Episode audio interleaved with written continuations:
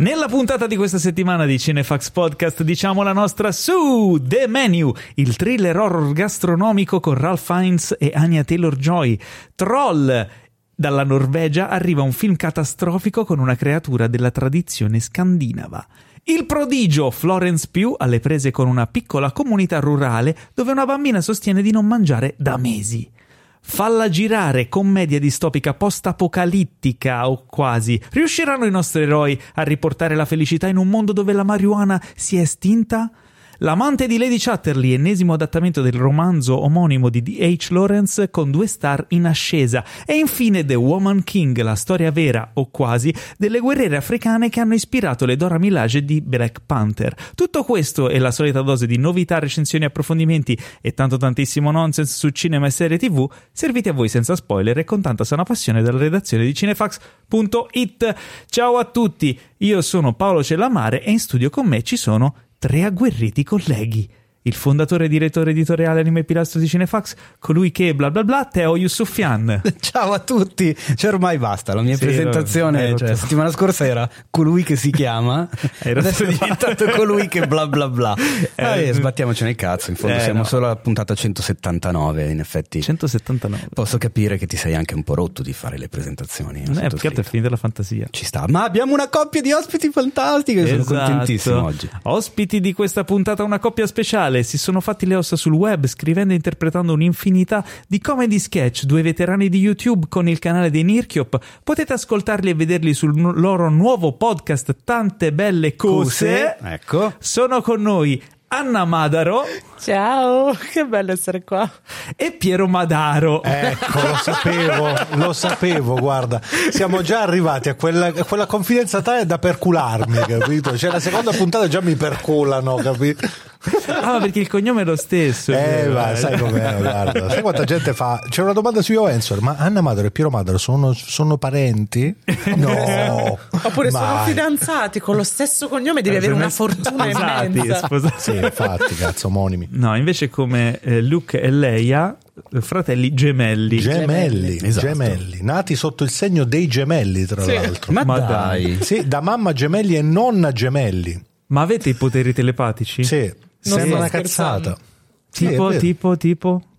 Momento Sixth Sense. Aiuto, eh, questa cosa mi sta inquietando. No, tipo quella volta che tu hai fatto quel semi. Eh, semi, il cazzo, sono eh. volato per quattro corsie. Semi, semi incidente. Ho fatto quattro corsie tipo Space Shuttle. E io ero. Ci catapultato fuori dalla macchina? no, era un mio amico. Eravamo in macchina con questo mio amico. Lui aveva rubato la macchina al padre. Io avevo 18 anni. Scusa, eh. Aveva rubato la macchina al padre. Avevi rubato sì. la macchina al al, fino ad al. Ho pensato, Madonna, no, ragazzo, no, no, GTA. È vero, è, vero che sia, è vero che eravamo a Taranto, però non non a quei livelli, Paolo, eh, non ti preoccupare. Comunque, sì, aveva rubato, la faccio brevissimo, aveva rubato la macchina al padre, che era una station wagon un po' mo, molto potente, mettiamola così, pioveva, quindi okay. per fare un sottopassaggio, uno dei sottopassaggi che collegano Taranto al mondo esterno, um, non ha, perso, preso... il controllo della macchina, abbiamo fatto quattro corsie in diagonale volando su un Alfa Romeo, schiantandoci wow. per terra. Non ha preso in considerazione l'acquaplaning. Non ha preso in considerazione il fenomeno acquaplaning. E niente, quando io poi sono tornato a casa, lei nello stesso momento esatto in cui avevo fatto l'incidente, lei non, non, è stata bene a casa, ha avuto una sì, sorta di mancamento. Male. Ma dai. La stessa sì. ora, tra l'altro. Ma pensa a te. Sì, sì, sì. sì, sì. Poi che ne so, quando a lei viene il ciclo, a me pure viene il ciclo, tutte queste cose un po' strane. Sì, di questo non che se ne parla. Bello, sì, sì, Paolo, non hai una clip, sai... Tu, tu, tu, tu, tu, tu, tu, eh, ci voleva. Invece ho solo questo. Però è bellissimo Paolo.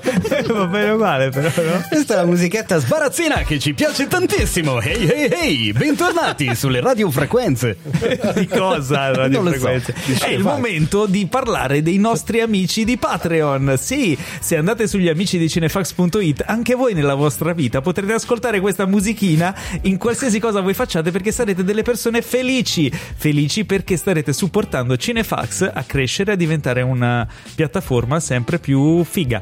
È una piattaforma Cinefax? Questo lo chiedi dopo quante puntate?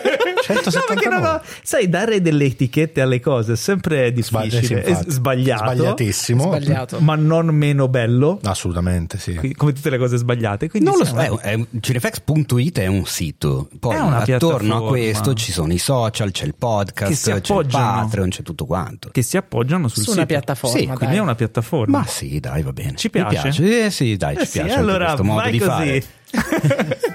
Quindi allora, vi ricordo che che andando su www.gliamicidicinex.it potete trovare un sacco di livelli di abbonamento per supportarci anche con veramente pochissimo al mese, avendo in cambio un sacco di contenuti esclusivi. Benissimo. Prima di ricordare quello che stai per ricordare, perché vedo la scaletta, eh certo. ne approfitto e ti anticipo perché io volevo ringraziare tutti quelli che ci hanno mandato eh, su Instagram, soprattutto lo Spotify Wrapped. Hai presente? Wrapped? Wrapped? Indiano. Eh, wrapped. Eh, where do you wanna go? esatto. Eh, per dimostrarci che ci hanno ascoltato un casino, che il nostro podcast è il loro preferito, il loro più ascoltato dell'anno, eccetera, eccetera. Ma tra i tantissimi volevo tributare un grazie speciale a Rachele che tra l'altro Perché? è una dei nostri Patreon Ah. ed è presente nella- nel gruppo Telegram, quello riservato solo ai Patreon. Perché lei ha mandato uno screenshot dove si può vedere che lei nel 2022 ci ha ascoltato per 21.316 minuti. Io ho fatto il calcolo e sono 355 ore e quindi quasi 15 giorni di fila Quindi- senza fare nient'altro. Cioè, proprio, sai, Sì. è una roba, in- ma neanche io ho ascoltato me stesso per 155 ore quest'anno. Eh beh, Io sì, sono, io sono sicura che Ra- Rachele è una di quelle persone che nelle relazioni è proprio iperfedele, dal 100% Esatto. di se Lei ha detto: Io vi ascolto sempre tra- nel tragitto da casa a lavoro. Eh, ho capito. Eh, lei Cioè, fa due ore l'anima. di, all'andata e due ore al ritorno. E quindi grazie a tutti quanti, ma un grazie speciale a- alla nostra a, a Marta Rachele. Rachele, abbiamo un premio per te. Allora, eh, ho deciso per premiarti di eh, farti fare una suoneria per il cellulare da Roboteo. Quindi re- registra adesso perché? perché partirà la tua suoneria. Rachele, rispondi, rispondi Rachele, ti prego. Lo so che non sei Zendaya, però puoi rispondere a questo cazzo di telefono. Ti è piaciuto? sì. Eh? Sì. Molto Io bello. sto adorando. Io posso, posso svelarti la cosa perché l'ho, l'ho voluta fare prima questa Perché? cosa rispetto alla scaletta? Perché? Perché tu lo sai che cosa succede il 19 dicembre? Intanto ringra- Roboteo puoi tornare a posto, grazie. Sempre- cioè, il 19 dicembre l'hanno sentito nella clip a inizio puntata. C'è il giorno, il giorno più bello dell'anno. Cioè, al cinema con Cinefx perché riportiamo Die Hard, Trappola di Cristallo al cinema, seratona speciale, eh, registrazione del podcast con voi, stand up comedy di Fract, ci sono i miei Cinefx dal vivo, bello. tutto registrato, pim pum pam. Ci sarò io che mi vedo il film. Esatto, ma tra tutti coloro che saranno in sala ci, sarà? saranno anche un sacco di Patreon che È stanno vero. scrivendo nella chat e c'è anche Rachele. C'è anche Rachele. quindi- Oh, bellissimo. Se non le è piaciuta questa suoneria di robot, ragazzi tuoi Paolo, te lo dico.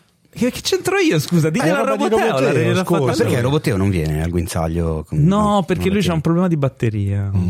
Ah. Quando poi c'è Amore. tanta gente, voi ora, voi che siete qui ospiti presenti, l'avete visto che esiste veramente Sì, sì, Roboteo. sì, sì. E Siete tu fagli testimoni. suonare la chitarra se è un problema di batteria, scusa.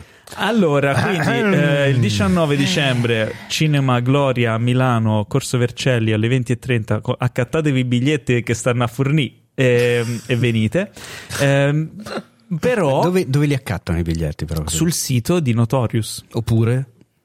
Notorious Cinemas. Sì, o anche su Cinefx, in home Sì. page c'è subito la news eh, Esatto, bella ma- vista, sì, col faccione fare, di? Bruce Willis. Eh, non so se li trovate anche in biglietteria lì per lì perché probabilmente saranno esauriti. e Quindi Io più che altro direi che conviene andare anche solamente per vedere l'ultima volta Bruce Willis al cinema. Quindi vero. è, Il l'ultima vero vostra Bruce occasione per vedere il vero Bruce Willis con il suo film migliore. E anche al Alan cinema. Rickman. E anche Alan Rickman, bravissimo, è vero, è Eh, vero, è non vero. Ci saranno tante altre occasioni per vederli. Hai tirato fuori una domanda interessante. Eh, dai, tirato fuori, ho detto no.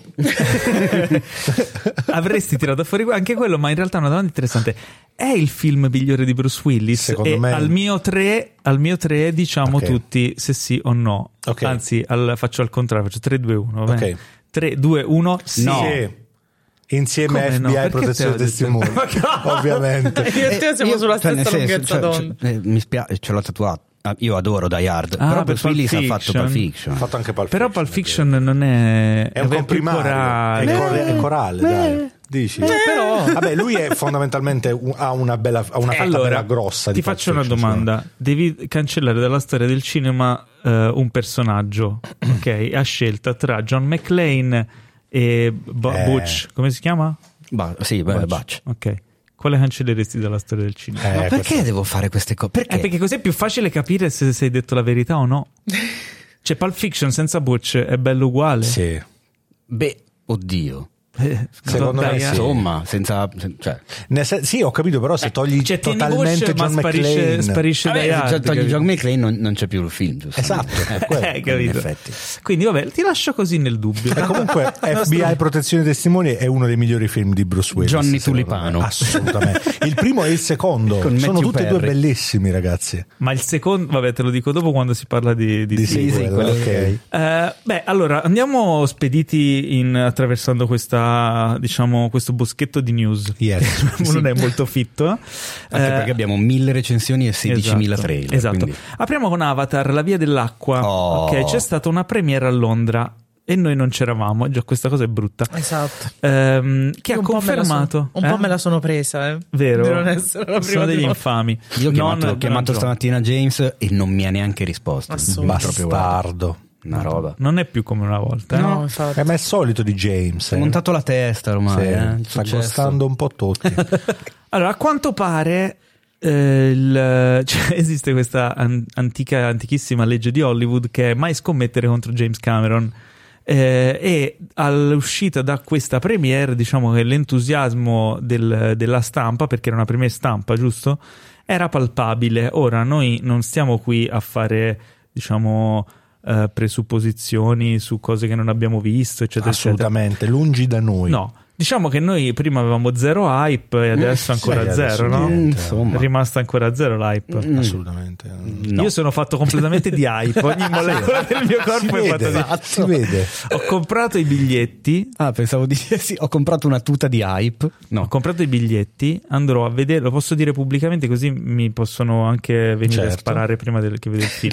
Ah, Eh, è il bello. 15 alle 16.30 perché volevo vedere il pomeriggio perché uno è un po' più sveglio, no? Sì. Cioè, non sei ancora stanco della Non giornata. c'è traffico poi. Ti puoi Esatto. concentrare perché non c'è tanta esatto, gente. al all'I- all'IMAX del Notorious di Sesto San Giovanni. Ok. ok. Mentre Teo, tu vai all'Arcadia. Vado all'Arcadia di Melzo lo stesso giorno, il 15, però mi sembra alle 20 o alle 20.30. Quindi tu lo vedrai, vedrai prima, di prima. me. Lo so prima di te. Maledetto. Eh, abbiamo Però noi scelto- lo vediamo prima. Ecco, voi lo vedete ancora prima, è vero. Voi perché voi siete Esatto. delle merde. Eh, non lo sapevamo che non c'eravate voi anche.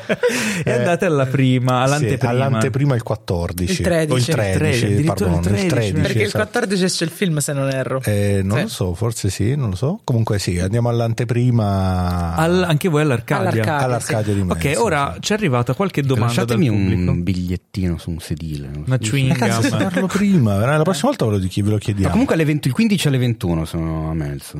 Posti 10-23, 10-24 se vuoi Ora lasciarmi. sapete va bene. dove trovarlo. Adesso ti immagini facciamo proprio gli stronzi, gli mandiamo il messaggio, guarda succede questo, questo e questo. Ma io stavo per suggerirlo a Paolo. Quando finisci, quando esci dalla sala, manda un Manda bel un vocale. messaggio. Manda un messaggio vocale. Guarda, ti devo dire una roba al volo e gli dici il, il finale del Ma film. no, non lo farei però. mai. Ma ci sono arrivati un po' di messaggi perché eh, la questione Avatar, eh, la via dell'acqua, sta creando un po' di scompiglio in tutta Italia perché chiaramente è un film molto atteso, ma non è un film normale, è un film che ha delle specifiche tecniche eh, particolari, se non di- direi un- innovative, nuove, no? Eh, cioè il fatto che è un film 3D in HFR dove queste tecnologie sono probabilmente, anzi sicuramente state usate al limite del tecnologico, allo stato dell'arte, no? Certo. o, o con ehm, delle applicazioni creative particolari e innovative. Quindi molte persone si stanno chiedendo dove lo vado a vedere, qual è il posto migliore per vederlo. Come, ved- come avete capito anche qui che siamo a Milano, ora non tutti hanno la fortuna di essere una grande città che può offrire più scelte, Certo. però anche qui per esempio abbiamo optato io e Teo per due scelte diverse, no? Eh, io l'IMAX 3D e Teo invece la sala energia dell'Arcadia che è una delle sale migliori d'Europa, se non la. Ehm, Però chiaramente il 3D e l'HFR hanno delle specifiche un po' diverse, no? Um, ci sono arrivate delle domande riguardo al funzionamento dell'IMAX 3D, per esempio, credo. Uh, s- s- nì, nel senso che ci volevano, ci chiedevano una sorta di angolo del tecnicismo becero che illuminasse sulle differenze tra IMAX e non IMAX. Eh, allora, eh, per farla breve e semplice, eh, esatto. la proiezione 3D è abbastanza complessa. Se vi è capitato in vita vostra di vedere dei film al cinema in 3D e di non essere completamente soddisfatti dell'esperienza, molto probabilmente non dipende dal 3D, dipende dal cinema in cui l'avete esatto. visto. Ha uh, delle particolarità a livello tecnico perché richiede uh, tanto sforzo in fase di calibrazione, manutenzione frequente e... Mh, diciamo che per avere un buon 3D eh, bisogna un pochino sbattersi da parte dell'esercente. Quindi magari un cinema che può avere che può essere un po' più in crisi o più vecchio o, o i monosale, i vecchi monosala. Sì, non avere magari quella, quella possibilità di, di, avere un effort superiore potrebbe essere che vi vedete un 3D non ottimale che potrebbe dar fastidio, potrebbe essere diciamo non l'esperienza più gradevole del mondo. Sì. Eh, L'IMAX dalla sua ha il vantaggio che ehm, è una sala sviluppata per questo tipo di proiezioni ed è a prova di proiezionista, nel senso okay. che è tutta automatizzata, è tutta controllata in remoto dai tecnici IMAX ed è, viene continuamente tarata automaticamente. Questo permette eh, di avere un'ottima qualità. Inoltre ha due proiettori, uno per l'occhio destro e uno per l'occhio sinistro, entrambi laser che quindi hanno un alto livello di contrasto e quindi vi permette di godere di un ottimo 3D eh, praticamente sempre. Chiaramente non è l'unico modo di vedere bene il 3D e se nella vostra zona non c'è una sala IMAX disponibile, non è che dovete per forza farvi 200 km. Eh, ci sono altre sale, per esempio la, l'Arcadia non è una sala IMAX, ma la sala di energia dell'Arcadia è una sala ottima. Ce ne sono tante in giro per l'Italia di sale ben curate che riescono a fare una proiezione di livello e sicuramente se siete cinefili sapete qual è la migliore sala della vostra zona. Certo. Invito per vedere uh, Avatar di vederlo in 3D perché è un film pensato per quello e magari se non, se non avete la certezza uh, prima di acquistare il biglietto 3D del, della proiezione chiamate il vostro cinema e chiedetegli se viene proiettato in HFR oppure no.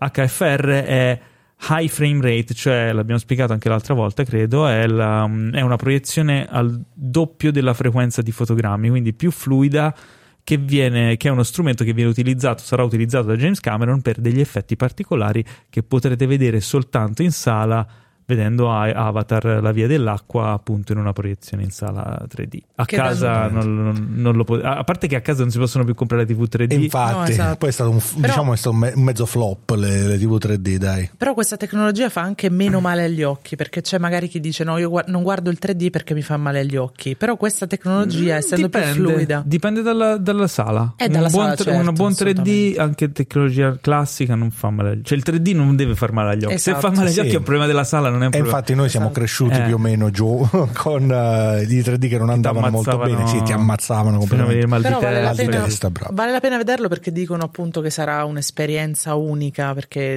è unico nel suo genere esatto. questo film, quindi vale la pena vederlo. Eh, diciamo che già più di dieci anni fa avevo usato, una te- avevo usato tecniche praticamente anni. 13 anni fa avevo sì. usato tecniche sì. sconosciute al mondo sì, del cinema, adesso si rinnova con un'altra cosa del genere, riscendendo nella fossa delle Marianne. Non riesco a capire perché è fissato con sta cazzo di fossa delle Marianne. Ma James Cameron ha un amore per l'acqua che secondo me ah, nasce da quando è bambino. Se tu guardi poi, che tra l'altro gli è sempre andata bene finora, perché sì. di Abyss ha tirato fuori un film Vero. Titanic direi che ce lo ricordiamo tutti che cosa è successo. Assolutamente. Quindi James Cameron e l'acqua vanno porca abbastanza. Ma poi tra l'altro è stato tipo l- Por- la persona che è stata porca, porca vacqua è bellissima. è stata la persona che è sceso che è scesa più, uh, più sotto nella fossa delle Marianne, poi naturalmente ci sono stati altri due che l'hanno Uh, l'hanno emulato e ci sono riusciti, però lui, un regista, è stato quello che è sceso più in basso nella fossa delle Marianne. Ma perché lui è, secondo me, è mh, drogato, si può dire, di mh, dell'esperienza del fare il cinema, più che del vedere il prodotto in sala. Lui è innamorato di tutto ciò che c'è dietro il film, quindi vuole essere parte integrante di tutto, vuole Certo. provare tutto. Infatti, non per niente ci, mette, ci ha messo anni per Avatar. Però è anche, secondo me, lui è un'altra cosa per cui è scimmiato, secondo me, è il marketing. Perché, fateci caso, ne, in tutti questi sono passati 13 anni dall'avatar precedente. Allora, in tutti sì. questi anni la gente ha iniziato a dire: Ah, sì, vuole fare un sequel, ma tanto chi se lo incula. È... Ma di Avatar 2 non ne sta parlando nessuno. Non ne sta parlando nessuno. Guarda Bam. caso, adesso, nell'ultimo mese, negli ultimi due mesi, Mamma non si parla mia. d'altro. Si parla e d'altro. da qui a settimana prossima non si parlerà d'altro. E perché questo? Perché è uno intelligente che sa come dosare le energie, sa come fare il, no, il, il, percorso delle mollichine di, di, di Pollicino. Esatto. esatto. Ah, e, poi gli anni lì. che sono passati, secondo me, sono testimonianza del fatto che le cose le fa per bene, perché dopo i 2 miliardi e mezzo di dollari incassati con il primo, chiunque l'anno dopo avrebbe fatto uscire il sequel sì. buttato lì proprio sì. per cavalcare l'onda. Invece dopo tre, esce Ma dopo 13 discorso, anni, sai com'è. Se tu crei tanta hype per un progetto, no? Perché eh, è un film costosissimo, perché ha della tecnologia mai vista prima, perché è uno mm. spettacolo che vai a vedere in sala, puoi vedere solo in sala e non è mai stato fatto prima una cosa del genere, la gente si carica di aspettative. Certo. Se poi va a vedere il film e il film è una merda. Mm la settimana dopo non ci va più nessuno, o ci va la metà della gente che ci sarebbe andata perché certo. tutti leggono: Ah, ma no, che, che delusione, è una merda. Sì. Quindi il discorso è: vuoi, il suo obiettivo è fare il più grande incasso della storia del cinema, perché lui ogni volta che esce con un film, quello è il suo obiettivo. La prima cosa è avere un bel film in mano. Sì. E quindi è ovvio che se ha speso dieci anni per scriverlo perché sa quella cosa lì, no? Assolutamente. Non, non, non, diventi James Cameron che non ha mai fallito un colpo se non hai Verissimo. questo modus operandi. E quindi... poi in un, in, un, momento storico come questo è anacronistico uscire con un sequel dopo 13 anni, cioè di solito come ha detto Teo ne esci dopo due anni, esatto. cioè, tre. Eh, tre. anni, cioè se pensiamo agli Avengers per dire, no? usciva un film ogni due anni più o meno, sì, sì. ogni anno forse perché lo giravano tutte quante insieme, tipo gli ultimi l'avevano sì, diviso sì. in due capitoli, però era impensabile, era, è totalmente impensabile per la Marvel magari oggi far uscire un film dopo 13 anni. Tra l'altro è pericoloso anche post pandemia dove il cinema, la gente non sta andando poi così tanto al cinema eh, purtroppo, infatti. quindi è è una scommessa per James Cameron, però James Cameron se lo può permettere. Finora le scommesse le ha sempre, le sempre infatti, da, da lì la, la, la, famosa Never Bet Against esatto. Jimbo. Però, tra l'altro, cioè, parla- parlando di sequel che arrivano tanti anni dopo, sì. Constantine. Oh, eh, di fare un sequel, vero. Un sequel. Di Constantine. Sì, sì, fanno il sequel. Dopo vent'anni? Eh, cos'è? Sì, 2001 mi sembra, 2002 il primo addirittura. Eh sì, sì quello è un altro caso. Guardo. Sai di cosa faranno anche il, il, sequel? Dicono, non so se è una notizia certa al 100%, di Holiday. L'avete mai visto? Holiday? Mm, di no. Holiday, il film con uh, c'è Kate Winslet, Jude Law, quello no, di Natale. È un film Oddio, di. Oddio, sì. Ah, l'amore non va in vacanza. L'amore non va in vacanza, sì, bravo. E faranno il sequel, cioè dopo... Ma anche quello è. Esatto, è, è, molto molto vecchio. Sì, è molto vecchio. Perché la gente l'ha richiesto. C'era Jack Black. Tanto. C'era Jack C'era Black, Jack Black sì, sì. sì. esageriamo molto vecchio. No, è per dire, cioè non è che alla fine non è vecchio. Fa è sentire decrepito. Io ho un po' paura per questo sequel, però vedremo. È vintage, è vintage. Un po' vintage. 2005. Constantine è del 2005. Sì. No, eh, vabbè, Figurati. comunque, però ancora non l'hanno neanche girato, quindi sai, alla fine passeranno quasi vent'anni veramente. Eh. Apro un attimo una parentesi, Constantine differisce completamente dal fumetto, completamente ragazzi. Non so se avete mai letto il fumetto di Constantine o avete mai... No, è no, completamente diverso. Constantine nel fumetto è biondo, prima, prima di... È, è, è, eh, non so se avete mai visto la serie di Constantine, quell'abominio, come tutte le serie DC. uh, no, sto scherzando. Però uh, Constantine differisce anche tantissimo proprio come comportamento dal, uh, da, da, dal film, che però è andato benissimo. Quindi la prossima volta che qualcuno dice, eh, ma non è uguale al fumetto, fa cagare, gli tiro uno schiaffo a marrovescio. Vabbè. Eh, vabbè. vabbè, okay, vabbè. vedremo. No, sì, no, era mio. Per chiudere sulla questione Avatar, visto che oggi abbiamo dato la notizia sul sito eh, dell'accoglienza che appunto ha avuto la premiere londinese e sui social, come al solito, è esplosa la commenteria eh, di persone che ancora oggi scrivono le stesse cose sul primo film. Ma ti sei stufato di scrivere? Sì, però vabbè. E, um, io ho consigliato, ma anche sul canale Telegram, di andare appunto, se possibile, a vederlo in 3D e al cinema. C'è gente che ha scritto non mi interessa, lo guarderò a casa. Eh, ma non, non vedi lo stesso film. Cioè, ci tenevo a puntualizzare questa cosa qua. Poi, allora, volevo dire due cioè, cose è, È pensato per un certo tipo di fruizione. Uno dei commenti tipici. Se non lo vedi in quel modo, non vedi, il, vedi un altro Ma no, film. appunto, allora, intanto se, se, non lo vai a vedere al cinema in 3D, ma non lo vede, ma che cazzo te ne frega? ma la cosa. Vai, vai, vai a giocare roba, a golf, cioè. vai a, a No, vai al cinema, jogging. ma vai a vedere un altro film. Vai Vabbè, sempre stiamo... al cinema perché si va al cinema. Quindi sì, infatti. No, se vai al cinema vai a vedere Avatar in 3D. Anche perché è stato, è stato, pensato per essere un'esperienza Avatar. Ecco. Quindi l'esperienza a casa che esperienza. Gioca a briscola. Però casa. noi parliamo da fortunelli che abitano in una città come Milano. Se uno abita a 200 km dal primo cinema che lo fa in 3D, non puoi dirgli vai a vederlo in 3D, sei stronzo se non lo fai. Perché non poverino non. È po- non è possibile che abiti a 200 km dal primo cinema che lo fa in 3D. Ma come no? Beh, immagina tipo Santa Croce del Sannio, che e ti sono 300 ma abitanti. Scusa, ma se abiti a Santa Croce del Sannio non andrà a vedere, vai a cacciare i cinghiali. sì, anche quello, sì. Ma questo razzismo, Paolo? per i cinghiali, sono buoni. Tra l'altro io ci faccio le vacanze a Santa Croce del Sannio. Sì. Ah, pensavo, sì, sì, pensavo con Pier- i cinghiali. Piero, mi porti due cinghiali? Assolutamente sì, sono famosissimi i cinghiali di Santa Croce del Sannio, capito? Ne vuoi due, ne vuoi due ovviamente perché così fai il 3D. Oh, eh, uno bella uno questa, eh. Comunque, uno dei commenti più frequenti eh, beceri su Avatar è Ah, ma è Pocahontas eh, con gli alieni. Io non l'ho mai detto. Ma o io non ho mai visto Puffi, po- o balla con i lupi. Non ho, ah, sempre ah, lì siamo. fammi ah, finire. Fammi, io non ho mai visto Pocahontas. Quindi, okay. attenzione, hai quindi, ucciso Anno. Che cazzo me ne frega a me? È più bello Avatar, no? L'altro commento è, è Balla coi lupi con gli alieni. Io l'ho visto Balla coi lupi, Avatar è più divertente. Ma al di là di questo, se vuoi, in merito, un paio d'anni fa, eh, no, forse addirittura 3 euro, no, 2, 3, 4. È bello Balla coi lupi, eh? I baffi di Kevin Costner. Eh, in occasione dei dieci anni dell'uscita italiana di Avatar, avevo scritto un articolo per il sito che trovate ancora lì, che si intitola Una delle sette storie che si possono raccontare, perché ci sono vari varie scuole di pensiero. Gli archetipi. Esatto, e una addirittura stringe all'osso e dice che più di tanto le storie non sono, cioè sono sempre esatto. riconducibili a uno scheletro particolare e al massimo sono, al massimo sono sette.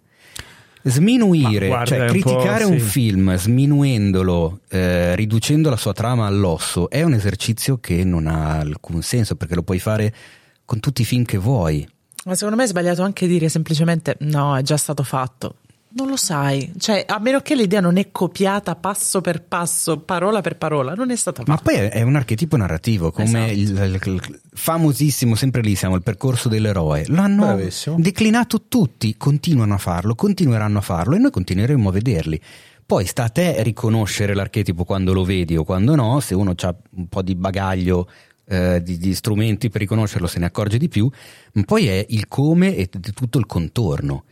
E Avatar non si può dire che il come e tutto il contorno tra il discorso ecologista, la questione di Gaia, la, cioè insomma eh, c'è un sacco di roba quelli che, che, quelli che fanno fichi fichi ridurlo dicendo eh ma è uguale a un altro. Tutti i film sono uguali a un è altro è vero è vero hai perfettamente cioè. ragione. Però è Pocahontas eh, ah, abbiamo lasciato la pausa apposta e ho detto eh, chiudi là vabbè, vabbè. allora ragazzi vi annuncio che io ho un superpotere Aia. Aia. so prevedere il futuro ecco. ora non di tutti per esempio non so te Anna non so te Piero Meno ma male il primo marzo 2023 so cosa farà Teo. Madonna. Guarderà il primo episodio di The Mandalorian stagione 3. Ah, allora anche Piero. Assolutamente sì. Sono sì, sicura. Pensavo allora ti riferissi agli incassi per aprire la scommessina 2023. Ah, è vero, no. la scommessina. Ma vogliamo Posso... aspettare almeno di vederlo questo film? O vogliamo andare così a scatola chiusa? Stiamo ancora parlando di Avatar. No, lasciamolo no, okay, lì, dai, bene, okay, ne parliamo la prossima. Parliamo di Mandalorian. Mandalorian stagione 3 esce il primo marzo 2023. Sì. Finalmente. Madonna. Posso Perché? dire una cosa? Eh. The Mandalorian è il più grande western dopo Sergio Leone. No, non lo so. Non scherzo, lo so. scherzo, scherzo, nel senso non dopo Sergio Leone, però non, nel senso è più western The Mandalorian che tutti gli altri western che sono stati fatti ultimamente. Non lo so. Beh, Paolo non è di, molto di tutti non lo so perché non ne ho contezza, ma di tanti credo. Di ta- è, è, è, un western, ragazzi. Sì, ma The Mandalorian è un western. Ah, quello sì. Pro, profuma quello di western. E poi il personaggio che è, è, tipo il texano dagli occhi Bravo, di ghiaccio. Esatto. Capito? Cioè, è, è lui, è, Mando, è esattamente quello. Ma in generale tutta la trama un po' romantica di sto bambino che deve essere salvato, i cattivoni che sono cattivoni. Anche perché non è, non è facile oggi trovare il buono buono e i cattivi cattivi. Eh.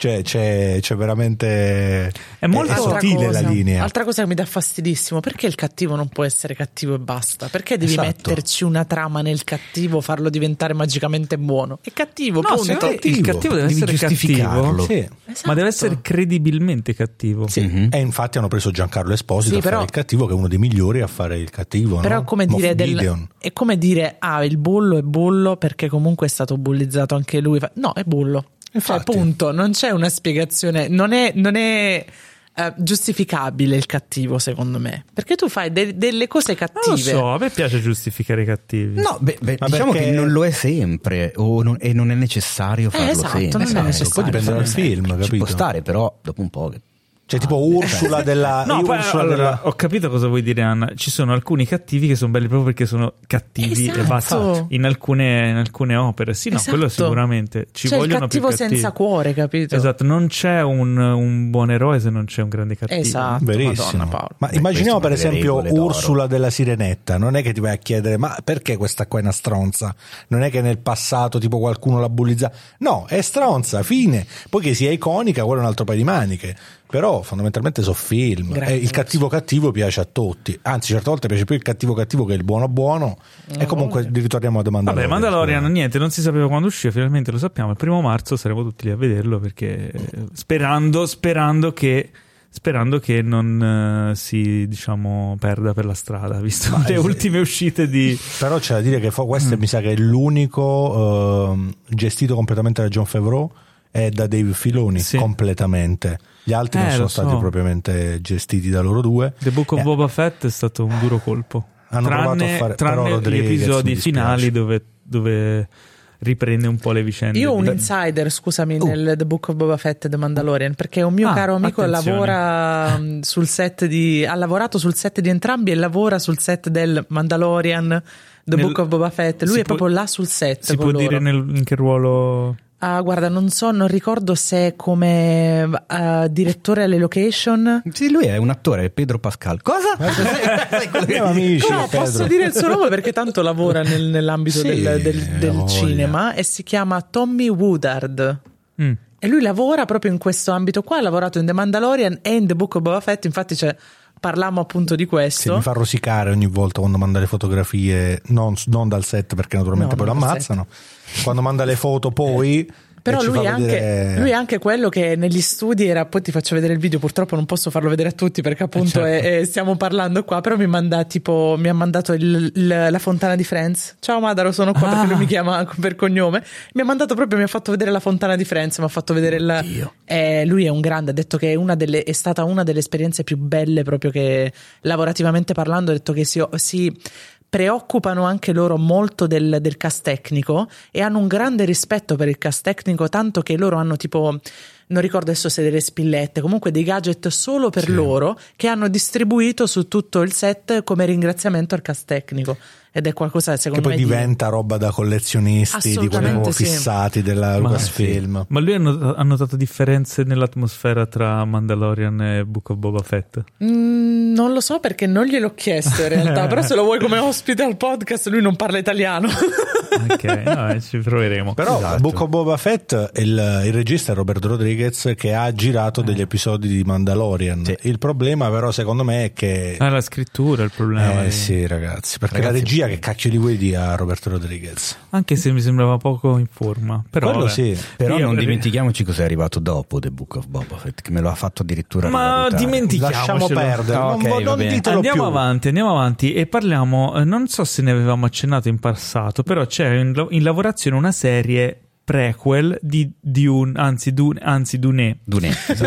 eh, che si chiama The Sisterhood. Eh, arriverà su HBO Max e eh, nel cast, diciamo, i- le protagoniste sono Emily Watson e Shirley Anderson, che eh, sono queste due sorelle Harkonnen che fondano, sono quelle che hanno fondato la setta delle Bene Gesserit. Ah. E eh, nel cast ci sono anche Travis Fimmel e Indira Varma, eh, ma la news è che hanno aggiunto al cast anche Mark Strong, Jade Anoka, Chris Manson.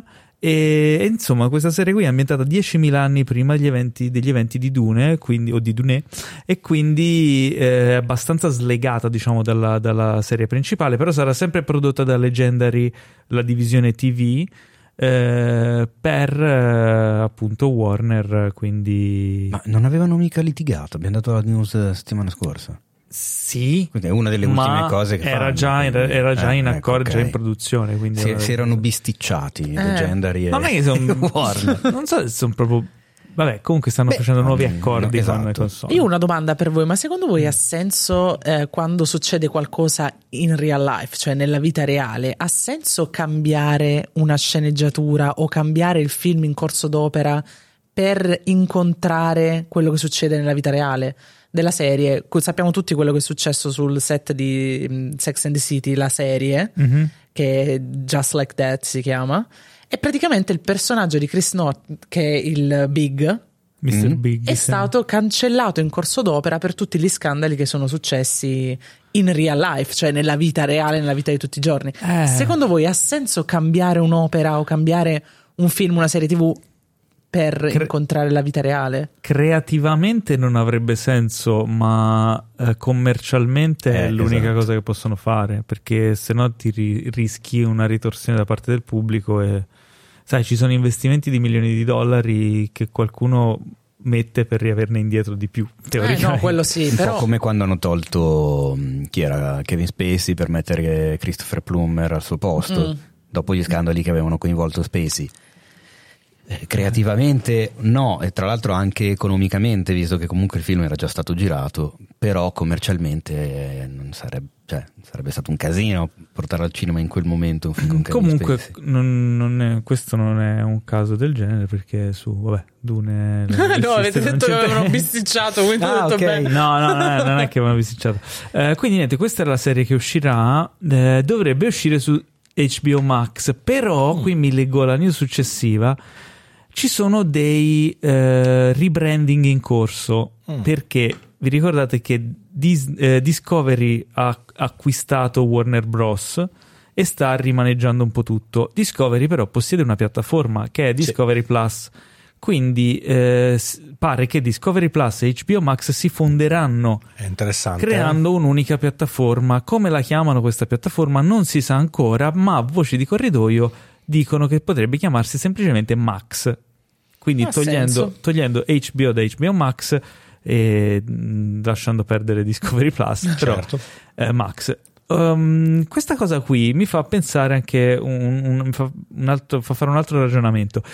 HBO Max come piattaforma eh, sfruttava il nome di HBO Sì. per avere credibilità su una piattaforma televisiva di streaming.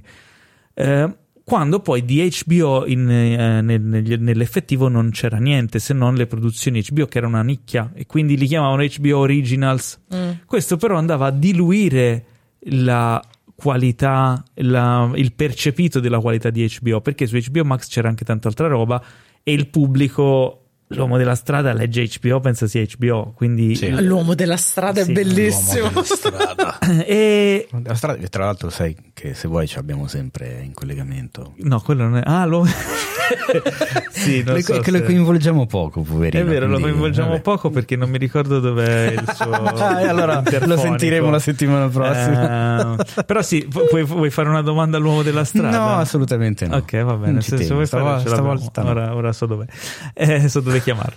Quindi, eh, dicevo, HBO è un brand di alta qualità, no? Cioè, lo sapete anche voi quando parli di una serie che c'è il logo HBO in testa, ma anche ultimamente pensa a Euphoria Certo. o, eh, o The Last of Us che sta per uscire, c'è un hype incredibile, dopo parliamo del trailer. Chernobyl. Chernobyl, ma possiamo Game fare of la- Thrones. Game of Thrones e House of the Dragon.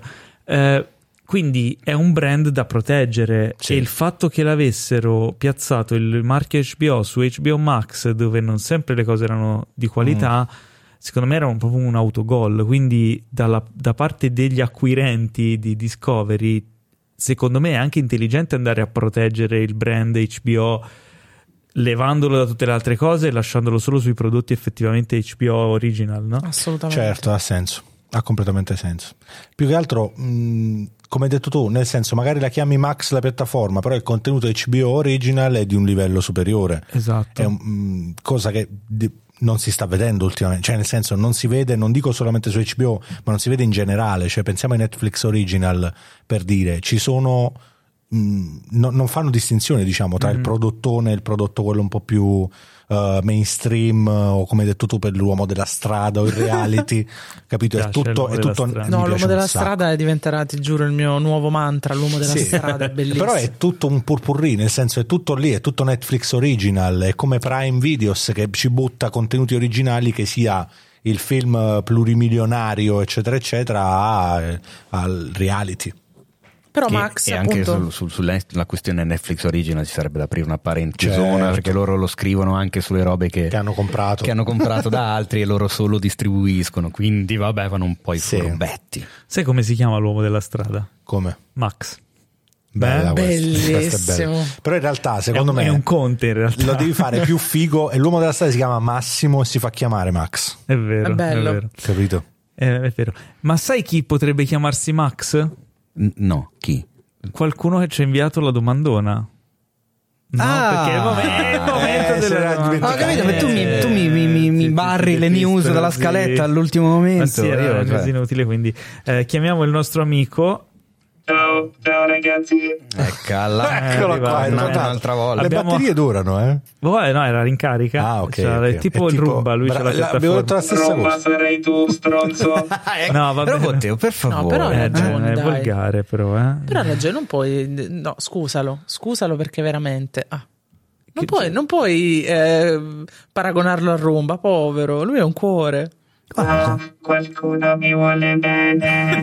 Matteo, hai, hai già conquistato Eh, il cuore di. Anna. Eh, non è che ci voglia tanto per conquistare il cuore di mia sorella. eh. Addirittura ti fai dire queste cose. Io non ho parole. Eh, sembra, sembra tenero e puccioso, ma guarda che c'ha i laser, ammazza la gente lui. Eh? Ammazzo te. No, stai buono, stai buono che non, Ecco, ti, non ti carico più le È proprio il tuo tipo, problematico. Abbiamo questa domandona. Abbiamo la domandona che ci è arrivata sul canale Telegram di Cinefax eh, in forma di messaggio vocale di massimo 40 secondi.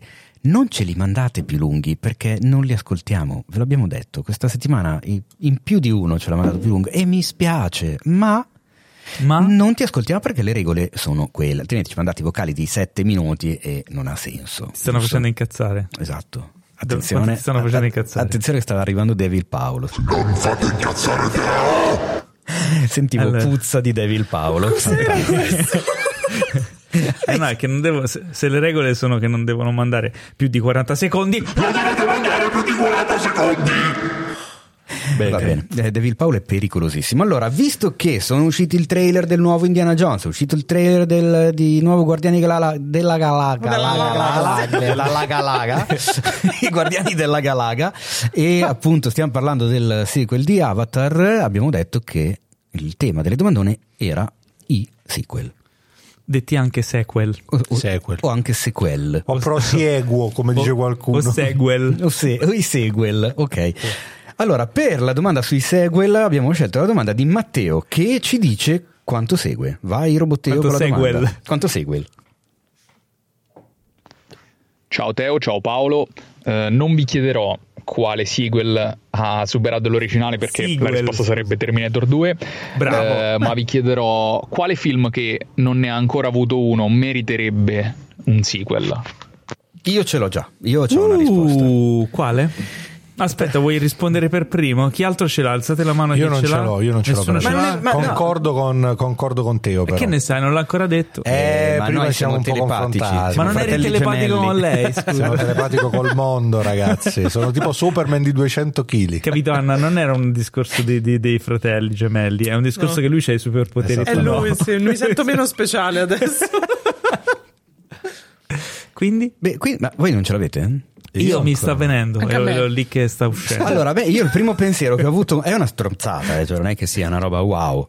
Ah, Però è una roba che so che non faranno e un po' ci sono rimasto male perché in realtà lo vorrebbero tutti tranne i produttori, ma gli attori, il regista, tutti che dicevano sì, yeah, facciamolo e non lo faranno mai, che è The Nice Guys Film con Russell Crowe e, Sì. e Ryan Gosling, E Ryan eh, Gosling. che fanno gli- i detective un po' sopra le righe. Fantastico. A me era piaciuto molto. Eh, Shane, tanto? Shane Black, tra l'altro, regista e sceneggiatore, quindi non il primo che passa Ah. di- per caso.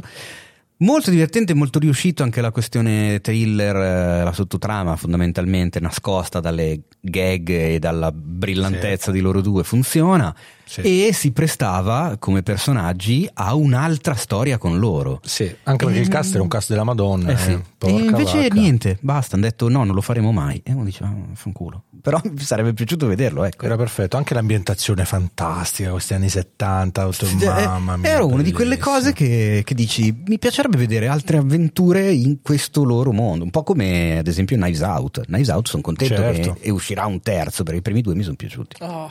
Eh, tra l'altro Shane Black è quello di Arma Letale? Eh, Shane sì. Black, sì. Ok, allora mi ricordavo bene. Quello con gli occhiali di, mm, di- di- di Predator, Ok, perfetto, perfetto. che era perfetto, stato perfetto. tirato in mezzo, non so se è questo, Cinefax, attenzione, Eh, lui era stato tirato in mezzo dal produttore di Ok. Predator, Predator. Predator, e io a me l'ho sempre chiamato sbagliato, fammelo continuare. Vabbè, Eh, di vabbè, Pre- eh, Predator, eh? Predator. Predator, perché appunto doveva scrivere la sceneggiatura di Arma Letale. Ok. E per tenerlo sott'occhio e per sca- continuare a scambiare idee con lui, perché Shane Black all'epoca era giovanissimo, aveva scritto già eh, un paio di successoni, ha detto: eh, Tu vieni sul set. A questo punto, senti, ma beccati anche un ruolo, vaffanculo, tanto muori subito. Quindi Ah, vieni che con bello, noi, però cacchio, vieni allora. a girare in Sud America e almeno sei lì, lavori lì. Ti E teniamo detto. "Mm, Va bene, ok. Fan- fan- fantastica sta cosa. Comunque sì, concordo con Nice Guys, concordo al 100%. Ma è strano che poi non è che è un film che sia andato così bene. Eh, no, è per quello purtroppo, perché secondo me l'hanno venduto male. In Italia è arrivato un po' come ah, Russell Crowe e Ryan Gosling che fanno Bud Spencer e Terence Hill, Sì, vabbè, in Italia. che non ha alcun senso come No, cosa, cioè, nel senso, uno magro biondo e uno grosso, fine, le uniche analogie. Però, Sì, infatti, basta Anna? per il resto. Allora, io non sono un amante dei sequel in generale. Ok, I tanto se- questo non esiste, è solo nella tua... sono un amante sogni. dei sequel. Però quello che mi piacerebbe vedere un sequel di Mamma ho perso l'aereo. Ce ne sono, credo, tre. No, no. sette. Con Macaulay Culkin, Io voglio vedere cosa succede quando lui diventa grande e loro escono di prigione. Eh, Ah, quindi è un sequel dal punto di vista di loro. Sì, un sequel. Cosa succede quando. Cioè, perché io no? Se mm, fai una, una cosa del genere con me, un po', un po' mi arrabbio, giusto? Cioè, questi sono stati battuti da un bambino, quindi immagina la rabbia che loro hanno per tutti gli anni nel carcere. Però ti dirò una cosa, ultimamente Joe Pesci ha parlato che lui farebbe un sequel al giorno d'oggi di Mamma ho perso Secondo me sarebbe carino vedere Macaulay Culkin con la sua famiglia in casa, loro due escono e provano di nuovo a rapinare casa di, di Macaulay Sarebbe Culkin. figo, Sarebbe carino. E rubargli Sarebbe tutta figo. la droga. Fantastico.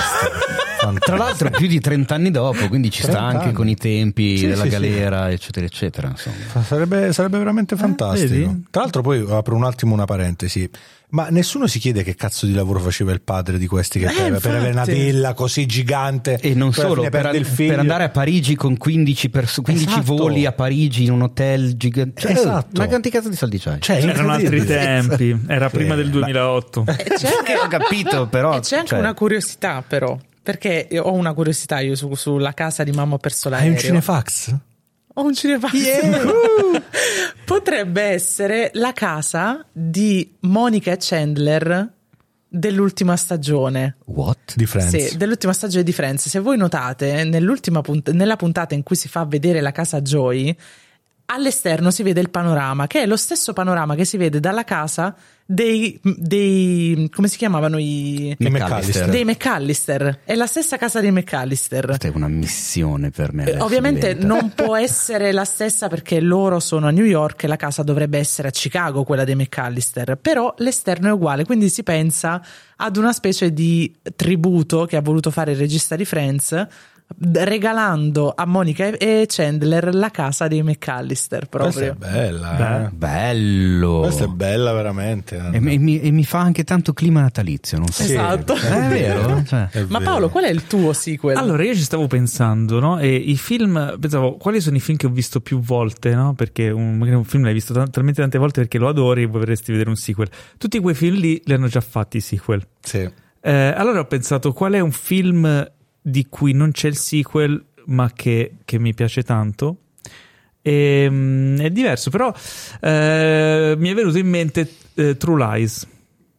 Oh. Ok. Tra l'altro, un True Lies 2 credo che fosse eh, nelle intenzioni. sì, ne- nelle intenzioni, insomma, era stato un po' immaginato, ma poi ovviamente Però ti no. piace vincere facile, Paolo, eh, perché stai parlando del re dei sequel. quindi- Esatto. Eh.